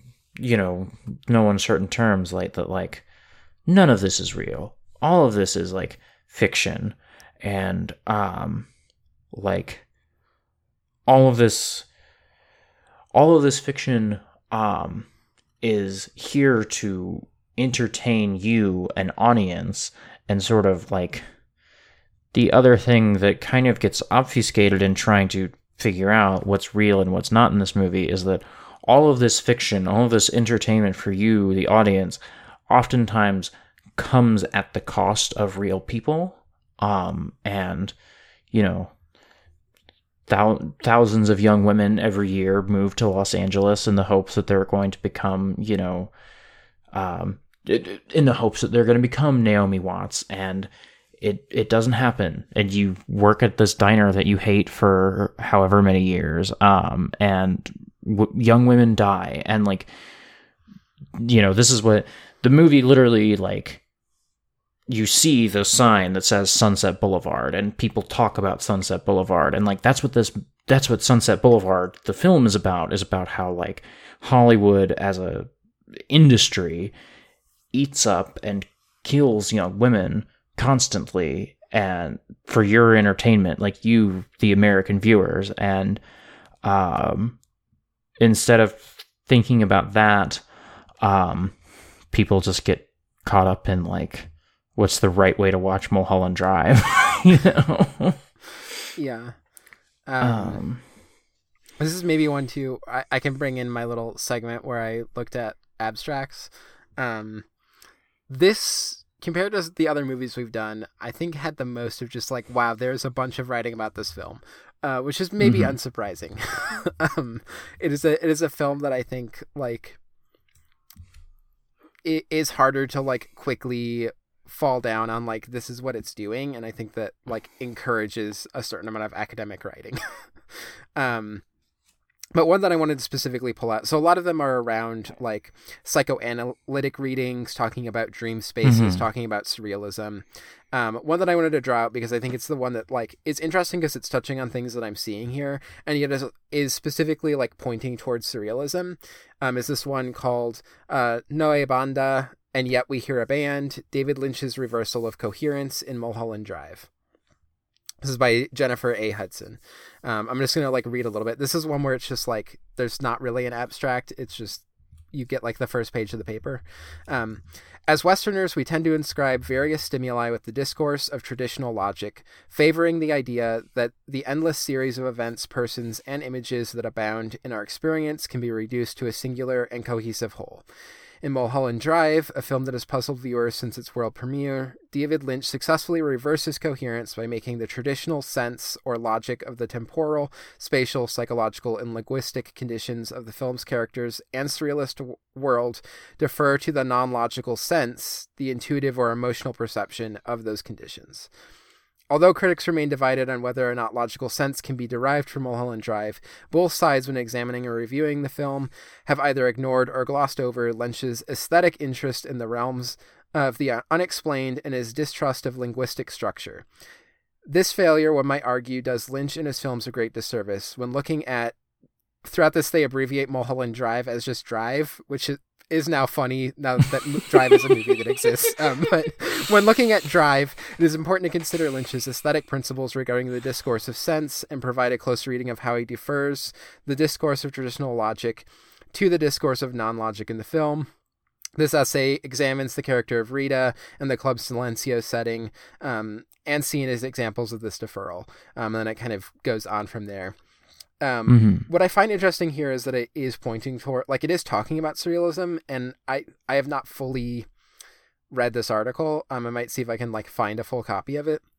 This one seems pretty interesting Mhm. because the way that they're employing surrealistic right now is to describe the world and i that feels like something where i think almost the author might be pointing towards a way that people understand the world of david lynch films but that the like beginning of here talking about as westerners we tend to inscribe various stimuli with the discourse of traditional logic is i'm like oh you're getting into the magical realist stuff that i'm excited about um Mhm. and the the way that like I think I've come to a realization that when it comes to especially film, like this is a big thing about this podcast, is I'm less interested in coherence or cohesion and I'm more interested in like what is incoherent and like what is the fun of watching something that has incoherence that is like sometimes non-logical where images just happen and they happen in sequences and you have to try to ascribe some logic to it, but that is like a process that you are doing as the audience and not something necessarily intrinsic to the film. Um, Mhm. by juxtaposing those images, they are creating things for you, and I, I like it when it specifically does it in ways that like push at your sense of coherent temporal progression and like all these like forms of traditional logic. It's part of what I love so much about this film. So I know I just like went full academic here, but this paper actually seems interesting. um, Well, I mean, like, sort of the conversation that you and I had off mic last week was about that, like, and after watching this movie, I maybe feel a little differently than what I said last week, which is great because I didn't say that any of that into a microphone. Um, like, I think people kind of describe Lynch as surreal and leave it there um, because what they mean is that he's weird, you know, um, and that uh, his movies maybe like ask. Hmm.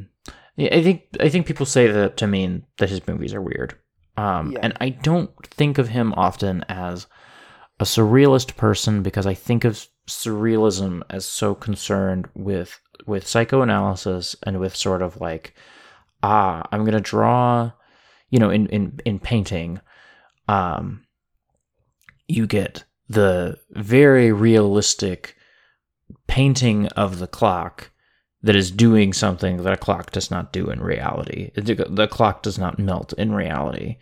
Um, or you get um, a very unrealistic object drawn in a. I did. That's what I just said.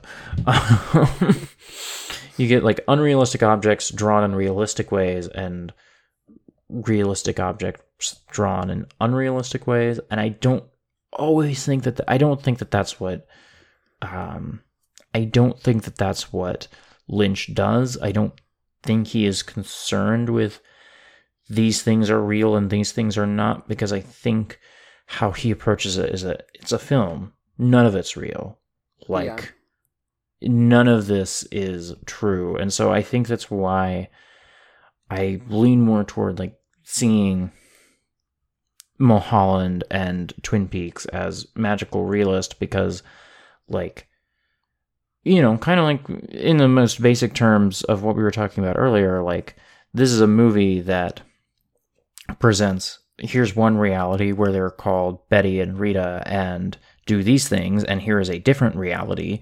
Um, and you know, these things are at odds, and both of them are presented in sort of like most movies that are produced in the US at least um, and certainly in um, you know certainly in the 2000s and before and after and you know um, do continuity editing which sort of does this sort of sleight of hand where it's trying to convince you that it's real by being not noticeable continuity editing is very Yeah. concerned with like you you barely notice that you're watching a movie. Like it all just looks how it would look if you were standing there on the set.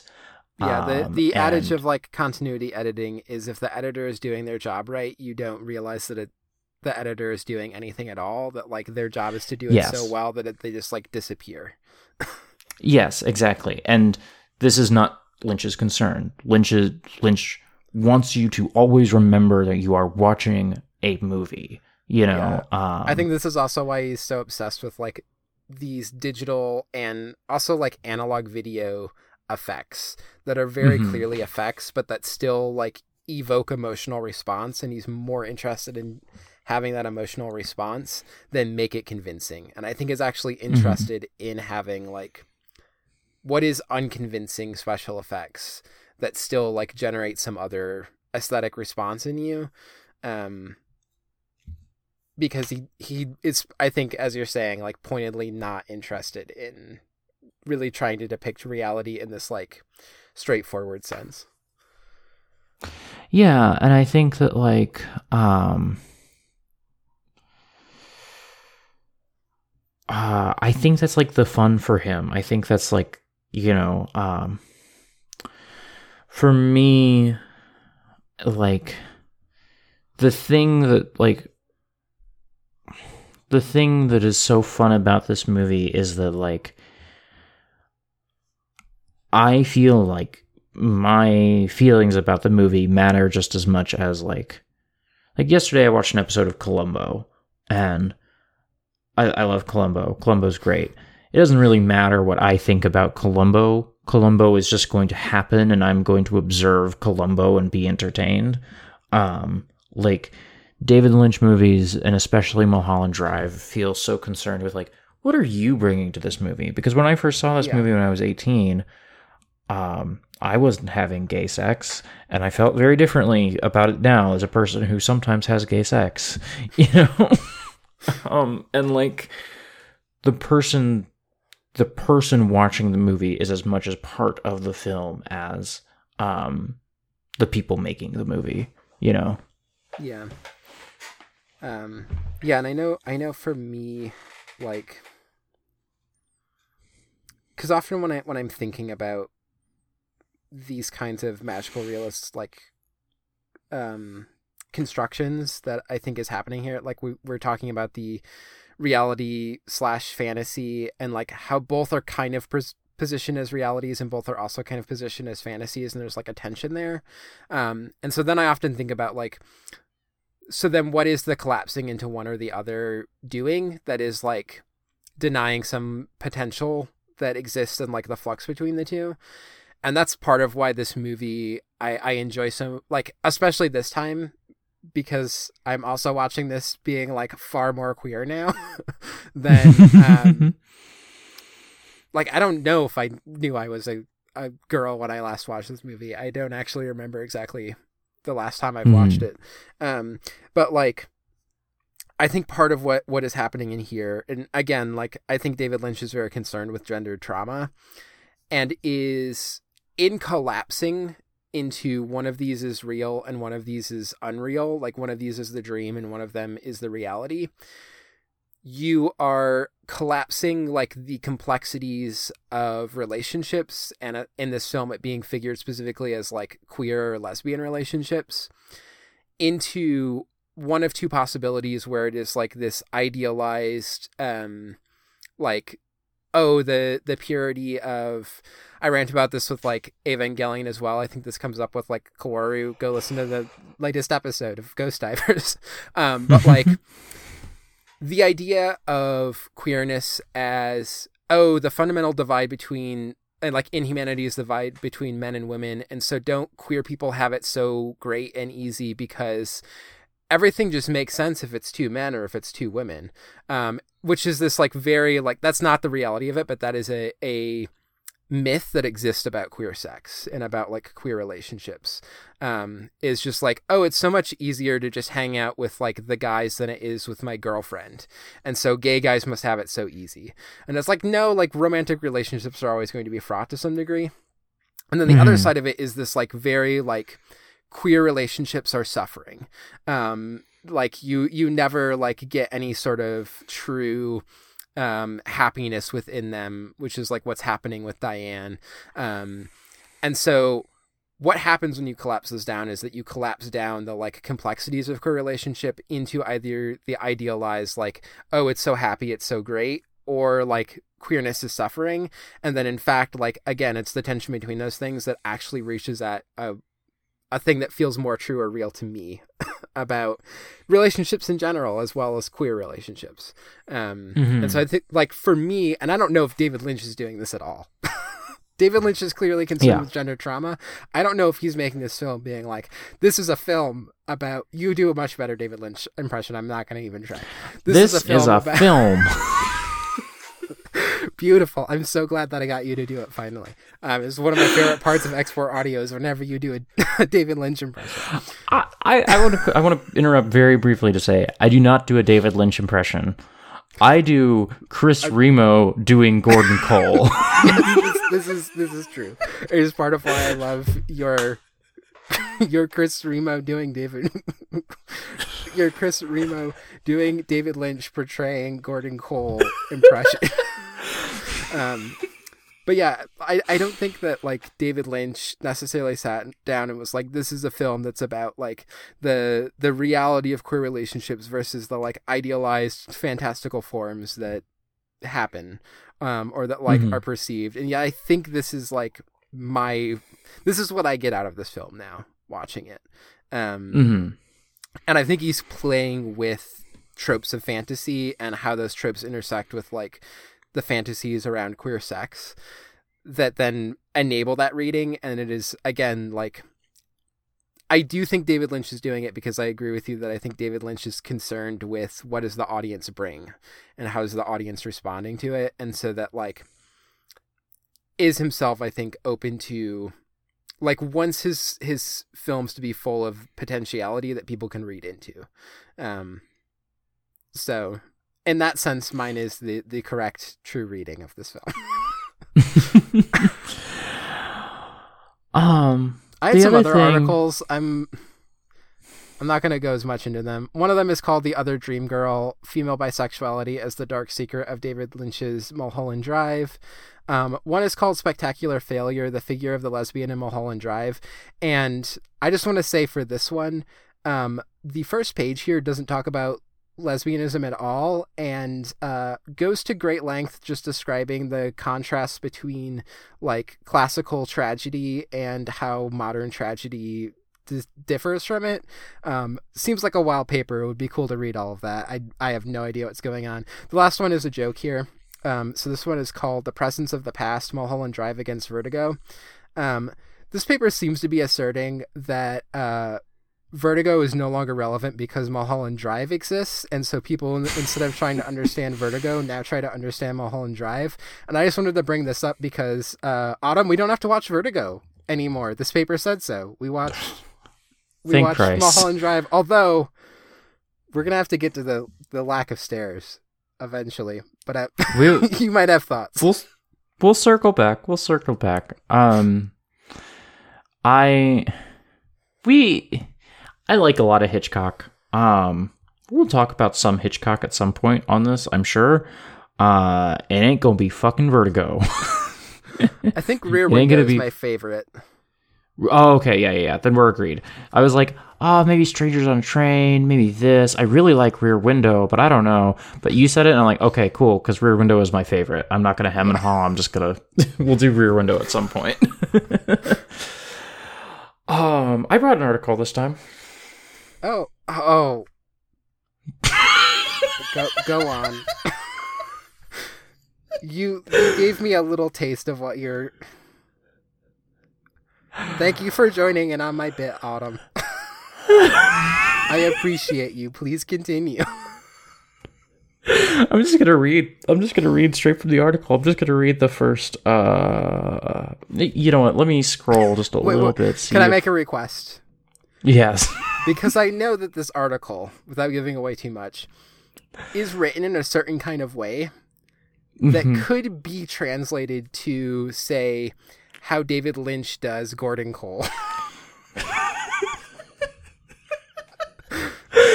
Um, so I'll Will do my best. I'm. I'm, I'm very aware. I'm very aware that Nora is sleeping in the other room. But I okay, I have to get into the voice, and there, there's a way that I get into the voice. You're gonna laugh. We're all gonna laugh. It's gonna be a good time. Go. David Lynch is one of Hulk's favorite filmmakers. this may sound strange to a portion of Hulk's read. I can't do it. Cope. This may sound strange to a portion of Hulk's readers. No, it's getting too southern. I can't do it. I have to. I have to Okay. actually shout at the microphone to do it, and I will wake up Nora.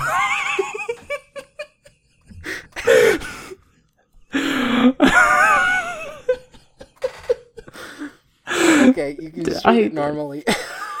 I just have a I just have Hellbrain. I I'm not gonna actually bring this article. Um, I have Hellbrain, and sometimes I remember things that Film Crit Hulk read when I was, or Film Crit Hulk wrote when I was 16 years old or whatever. Um, Film Crit Hulk has an article about Mulholland Drive. Um, I, here's an I, I actually know the excerpt. I'm gonna pull out here. Um,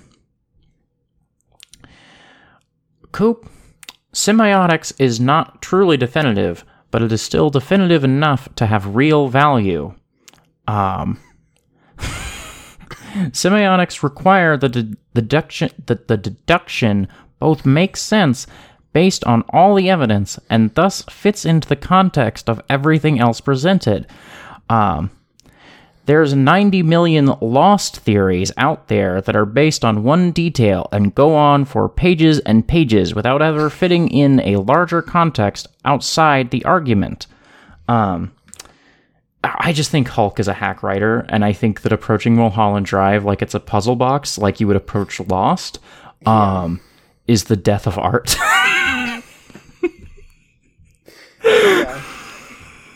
um, That's I, I, all. ex- I extremely agree. Um, sh- shall shall This- I just can I just read this part that you also tweeted because I hate it so much. Film Film Crit Hulk wrote an article about Mulholland Drive where he basically tries to turn turn it into a puzzle box and it sucks. But please read this. Um, or do you want me to read this part that I tweeted out? Is it the Penn State thing? Um, this is the the part that's talking about the No Hay Banda. there is no band scene. Coop. Music plays. A man comes out and speaks into a microphone. He yells, "No Hay Banda." and then a clarinet plays, and it's the same. okay, I can't do this in Gordon Cole voice because Gordon Cole would never say motherfucking. and then a clarinet plays, and it's the same music from Chungking Express. How's that for a reference? I can't do that. Just the the the brainworms that you have to have to like be like this is clearly a reference to Chungking Express, and that is more significant than the filmic realities being created here.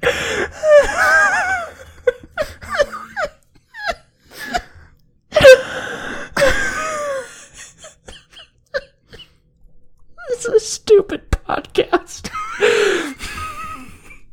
this is a stupid podcast.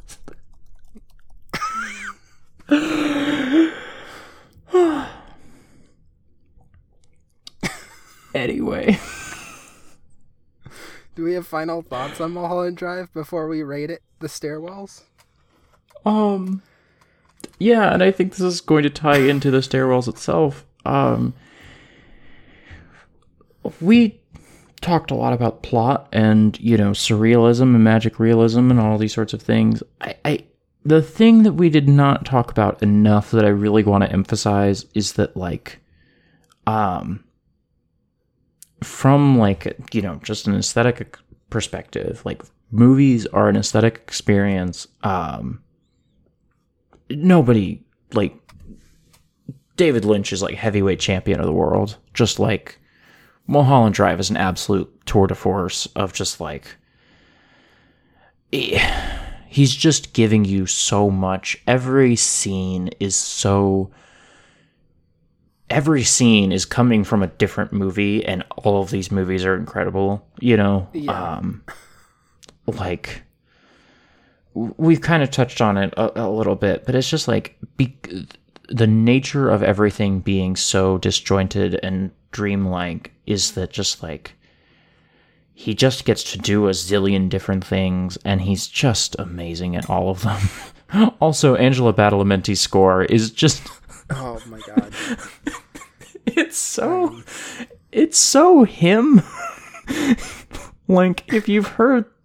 If you've heard the Twin Peaks theme, you're gonna hear any song in Mulholland Drive, and you're gonna be like, "Is that the guy who did the Twin Peaks theme?" because they all sound like this. Yeah. It's amazing. Um, this did remind me of something that I, I wanted to bring up. It was like one shot in particular that um, I mean we've we've talked about some like the lights and thing like the light with the cowboy. Um, a lot of that is just like very David Lynch aesthetic. Um, but one thing in particular that stood out to me as just like a small moment is uh, after the car crash. There's just like shots of the smoke billowing which of course like Mhm. kind of get mirrored t- towards the end.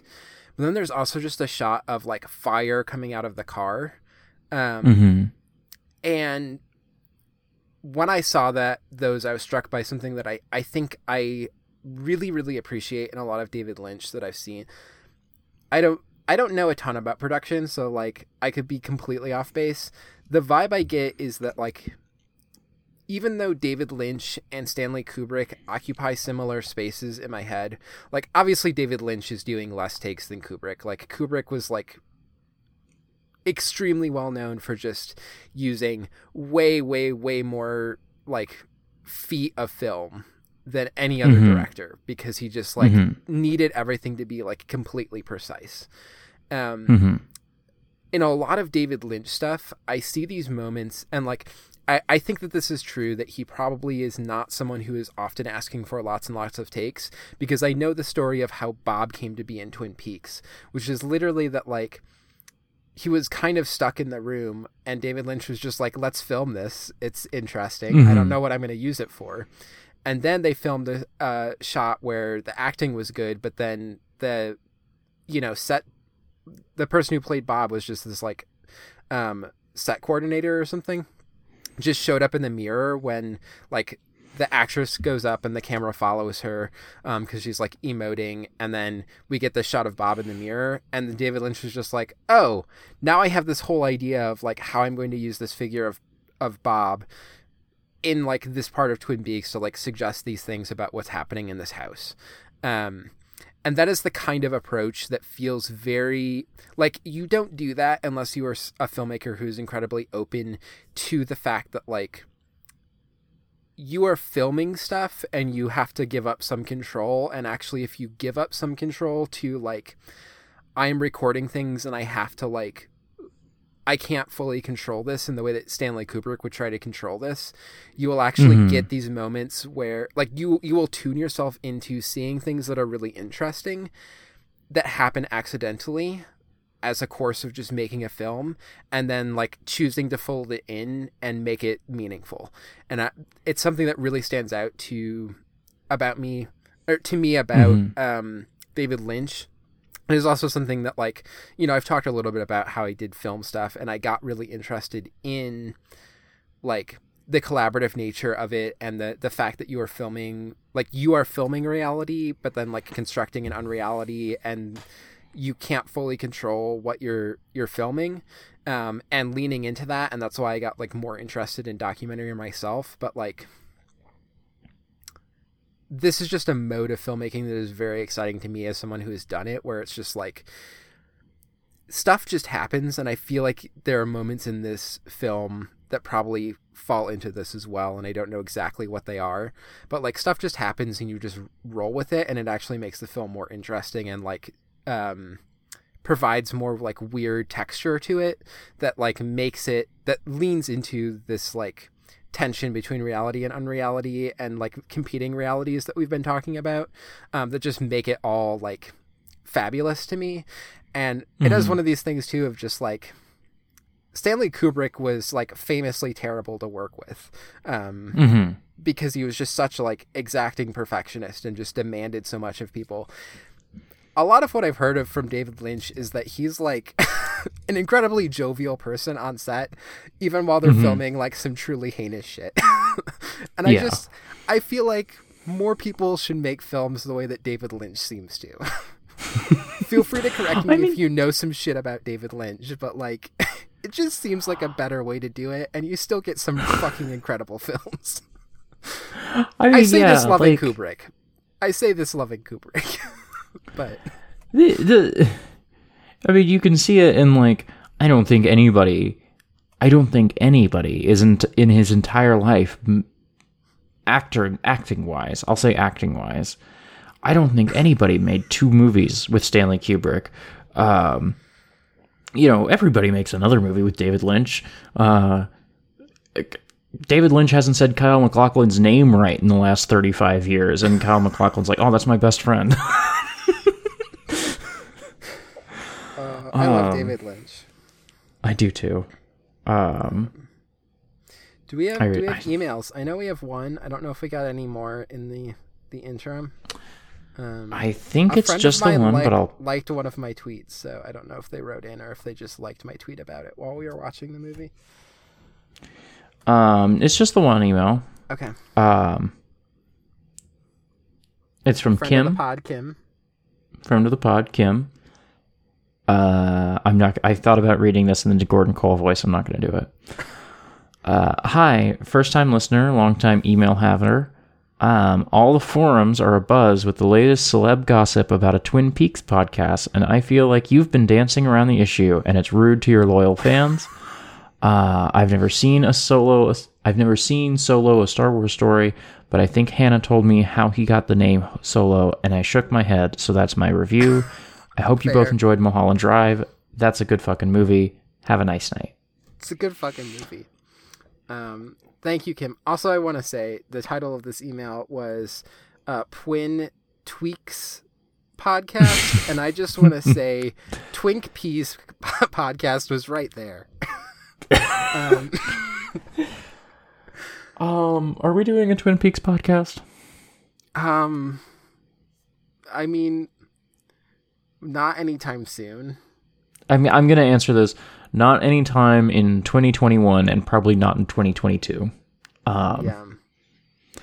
I feel like the earliest we could do it is 2022, and that's still. Um, we I Yeah. would I've been periodically joking about us doing a Twin Peaks podcast for two reasons. One is that I joked about us doing this podcast, and then it finally became a reality, and so I just think it's funny to joke about this because if it finally happens, I can be like, "Damn, it worked again." um, the other reason, though, why I, I I have been joking especially hard about doing the Twin Peaks podcast right now is just the fact that like we had a conversation about how you were podcasting a lot and you were like, but aeroplanes ending and then you started three fucking podcasts and so I'm kind of just doing it to roast you. Being like, so do you want to start another podcast? I hate you.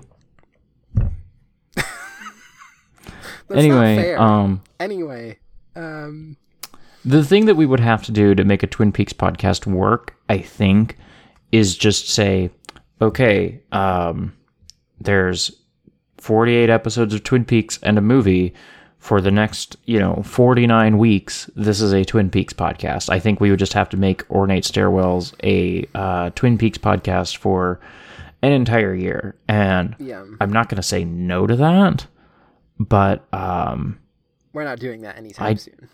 I do really like the podcast that we do as it exists. and we're not doing that anytime soon.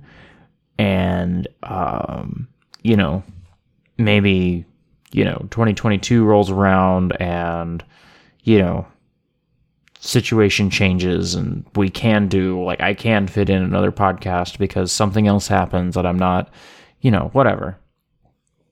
Like, I, I, all my podcasts right now like i feel very good about and i'm not dropping any of them so uh, i'm not adding a twin peaks podcast. It would have to cannibalize this one you know?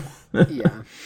Yeah i think Um, it, it is like something radically has to change in uh both of our lives honestly for yeah because also for you have a be able to toddler. Yeah i have a, I have a toddler and i was joking while we were watching the movie about starting a twin peaks podcast and emily was just like no no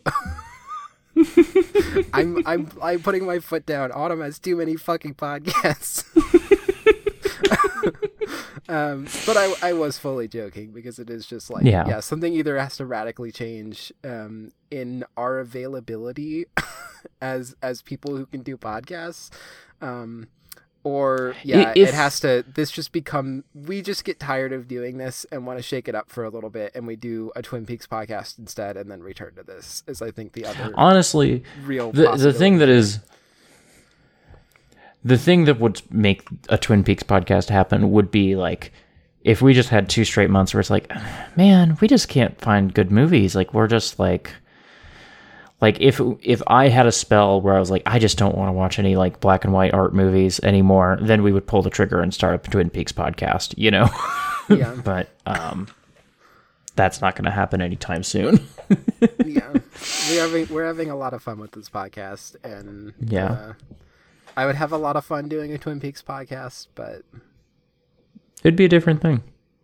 it would it would be different.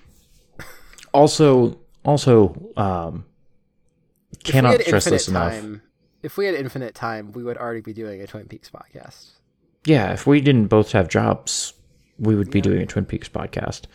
Um the other thing i will say is that like i think if we did a twin peaks podcast it would be very different in a lot of ways in a lot of ways.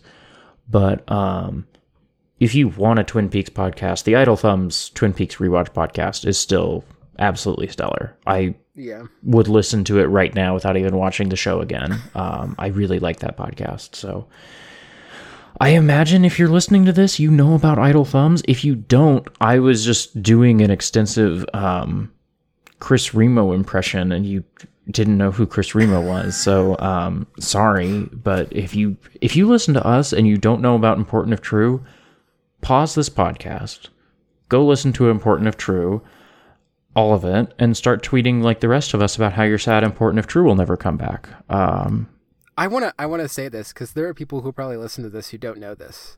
Um, a lot of people in like games media now and like related orbits are aware of the Icelandic Yule lads, and I'm fairly certain it's because of the podcast Important If True, and I was the one who wrote in that email. and it is Yes. still weird to me that I think it is one of the biggest. I mean, now I have more podcasts. Maybe this will no longer be true. For a very long time, it was the largest impact that I had in the world of podcasting because I know there are enemies in a season of Friends at the Table based off of the Icelandic Yule Lads, where Austin Walker has specifically talked about hearing the important if true episode and getting this idea, which is bizarre to me. Um, Icelandic Yule Lads are great though, and if you only are going to listen to one important if true episode, um, like the hosts of that podcast also point to that episode as a great one and i'm not going to take credit for why it's great. They really really run with my email where i just say hey there's these things called yule lads in iceland and here here's what they do. And they like do an entire episode based on it. Um, it's fucking incredible. Um i just remember that episode really well because um like we knew each other when that episode came out but i don't think we were talking as much um uh like i think that was like during the weird gap in our friendship maybe. I could be misremembering. There there was a part where I mean, I think we became friends when I was at this law firm, but like the law firm just continued to demand more and more of my life to the point where I was working 12 hour work days, um, five days a week, and then sometimes working on weekends as well. And uh, I basically had no time in my life for literally fucking anything, um, and became really isolated from a lot of my friends. And it was extremely destructive to my life for a while. Then I finally got out um, and was able to become friends with people again, including you. so I I just vaguely recall um like texting you like oh your important if true email was really funny and then just like that was our conversation for the week I could be misremembering but um this is also at the height of them getting um genie emails I think I think there's a really good genie email in this episode um Yeah. there are a lot of good genie emails. That's like a recurring thing. Um, I, tr- I I try for all of my podcasts to just be important if true, and none of them are as good.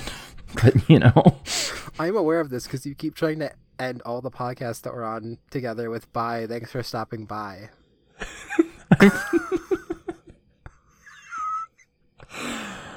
um, Should we? Should do we have anything else? Oh, we need to talk about what movie we're doing next time, and then do plugs. Um, we stairwells oh yeah, uh, what movie we're doing Stairwells. next. And plugs. Yes, Uh, this movie gets an F for stairwells. it's sad but true. I, I I, don't, I don't I I just don't think there was a stairwell. I, I think maybe there is a stairwell leading up to the apartment, but if you if there is, you only see it the one time, and it is not important. yeah. Um, Um, so yeah, yeah. I'm I'm sure that somewhere in one of his other movies there's a great stairwell. It's not in this one. He didn't submit an assignment this time. It's a it's a good indicator of the quality of the stairwell in that spreadsheet is not in any way indicative of the quality of the movie. Um, despite the fact that Uh. Rebels of the Neon God currently has the best quality stairwell of any of the movies we watched, and I mean Mulholland Drive and Rebels of the Neon God are very different movies. I feel like they're they're similar um, in Mhm. terms of like quality in our hearts. Yeah. Um. Yeah, they're So, really it- fucking good movies. It it is my pick next. Um, it is your pick next. so I the the one piece here is that like you're gonna come visit, which will be probably when we record next, Mm-hmm. And we were hoping to go to the Music Box, which is the uh, art house theater that's like in walking distance from my apartment. Um, and as of this recording, literally like a week and one day away. Still, for the entire time you're here, the only movie that they are showing, just one screening a day, is Stand By Me. We are not fucking going to see Stand By Me. So, No. um, One, I hate that movie. Two, um, our friends in the Neural Mapping podcast literally just did a podcast about it. So I don't, I, I don't even have the sort of thing of like, oh, let's go see it. We can at least podcast about it. They did one like last month. I'm not gonna do another one. Fuck that. Yeah. Um, so I I will continue to monitor and like we'll see if our plans change. If they do I feel like they have to announce things. They're not gonna open a theater just to show one movie a day. um but they just have not announced stuff yet. So um yeah, we like who knows maybe we'll see something and we'll talk about it as the episode or maybe we will just talk about it before we talk about the main thing which so the thing that I, I've, I've decided to bring here is that i have this um kind of project that i think i referred to last time of like let's watch a bunch of fucking yakuza movies just because they're it's my favorite genre. It's how i think a lot about a lot of movies. Um, and i think it would be interesting for you to get like a little bit more of a here's like the history and how things get situated and how to think about this um, as well. Mhm. and intentionally i'm skipping a lot of really really early like ninkyo eiga which is like the um, more traditional form of yakuza movie um, because i think we can just watch red peony gambler and get a sense of it but have a little bit that's still going to be like oh here's something that we can play with and have fun with beyond just like this is the formula done really really well.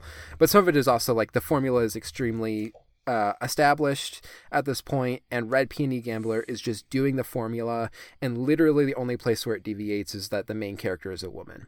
Um, And Mhm. specifically, I want to do Red Peony Gambler 3, Hanafuda Match, just because I, I think it's my favorite Red Peony Gambler movie.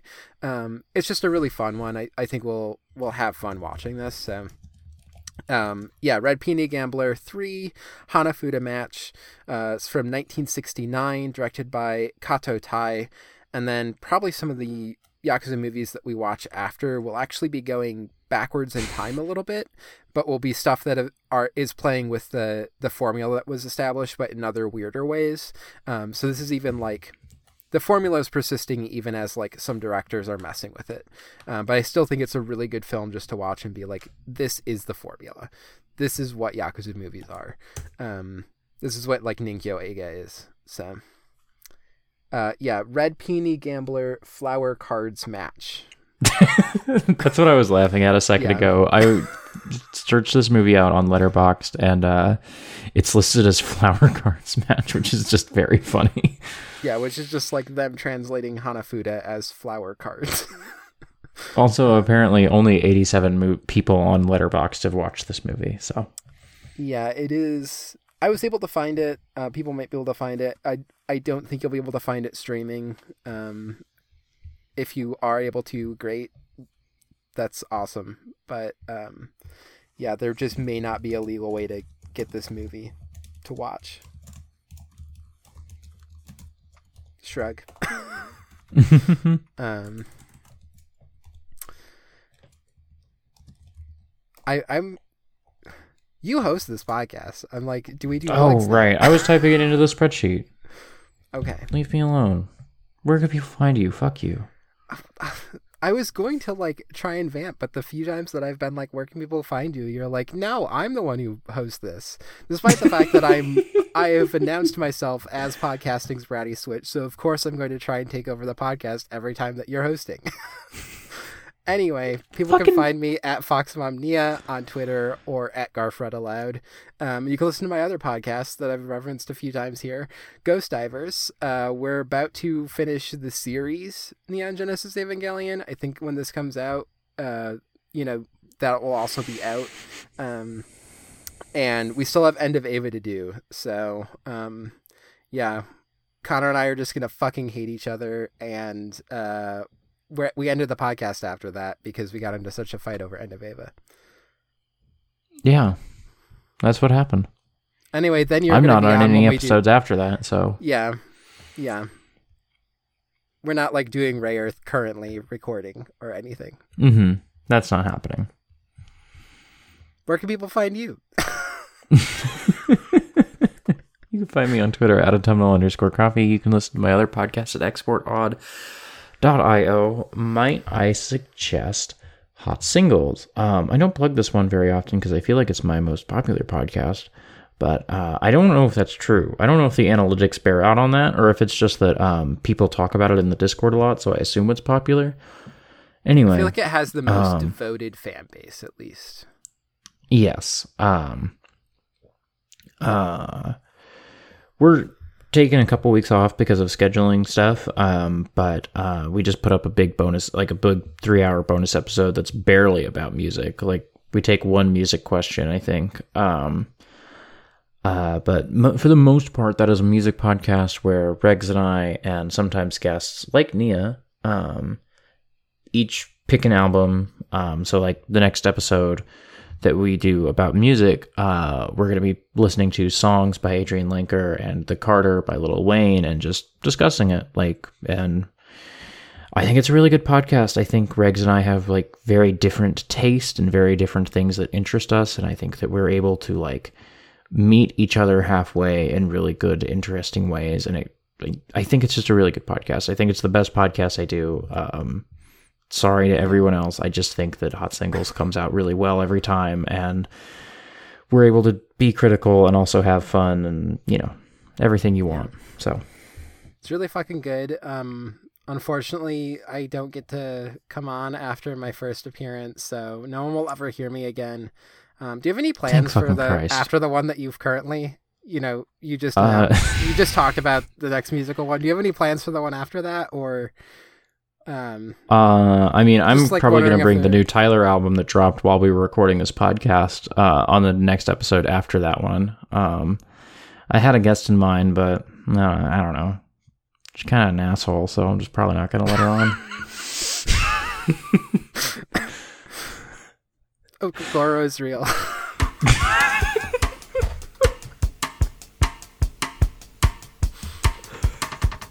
I'm stopping recording.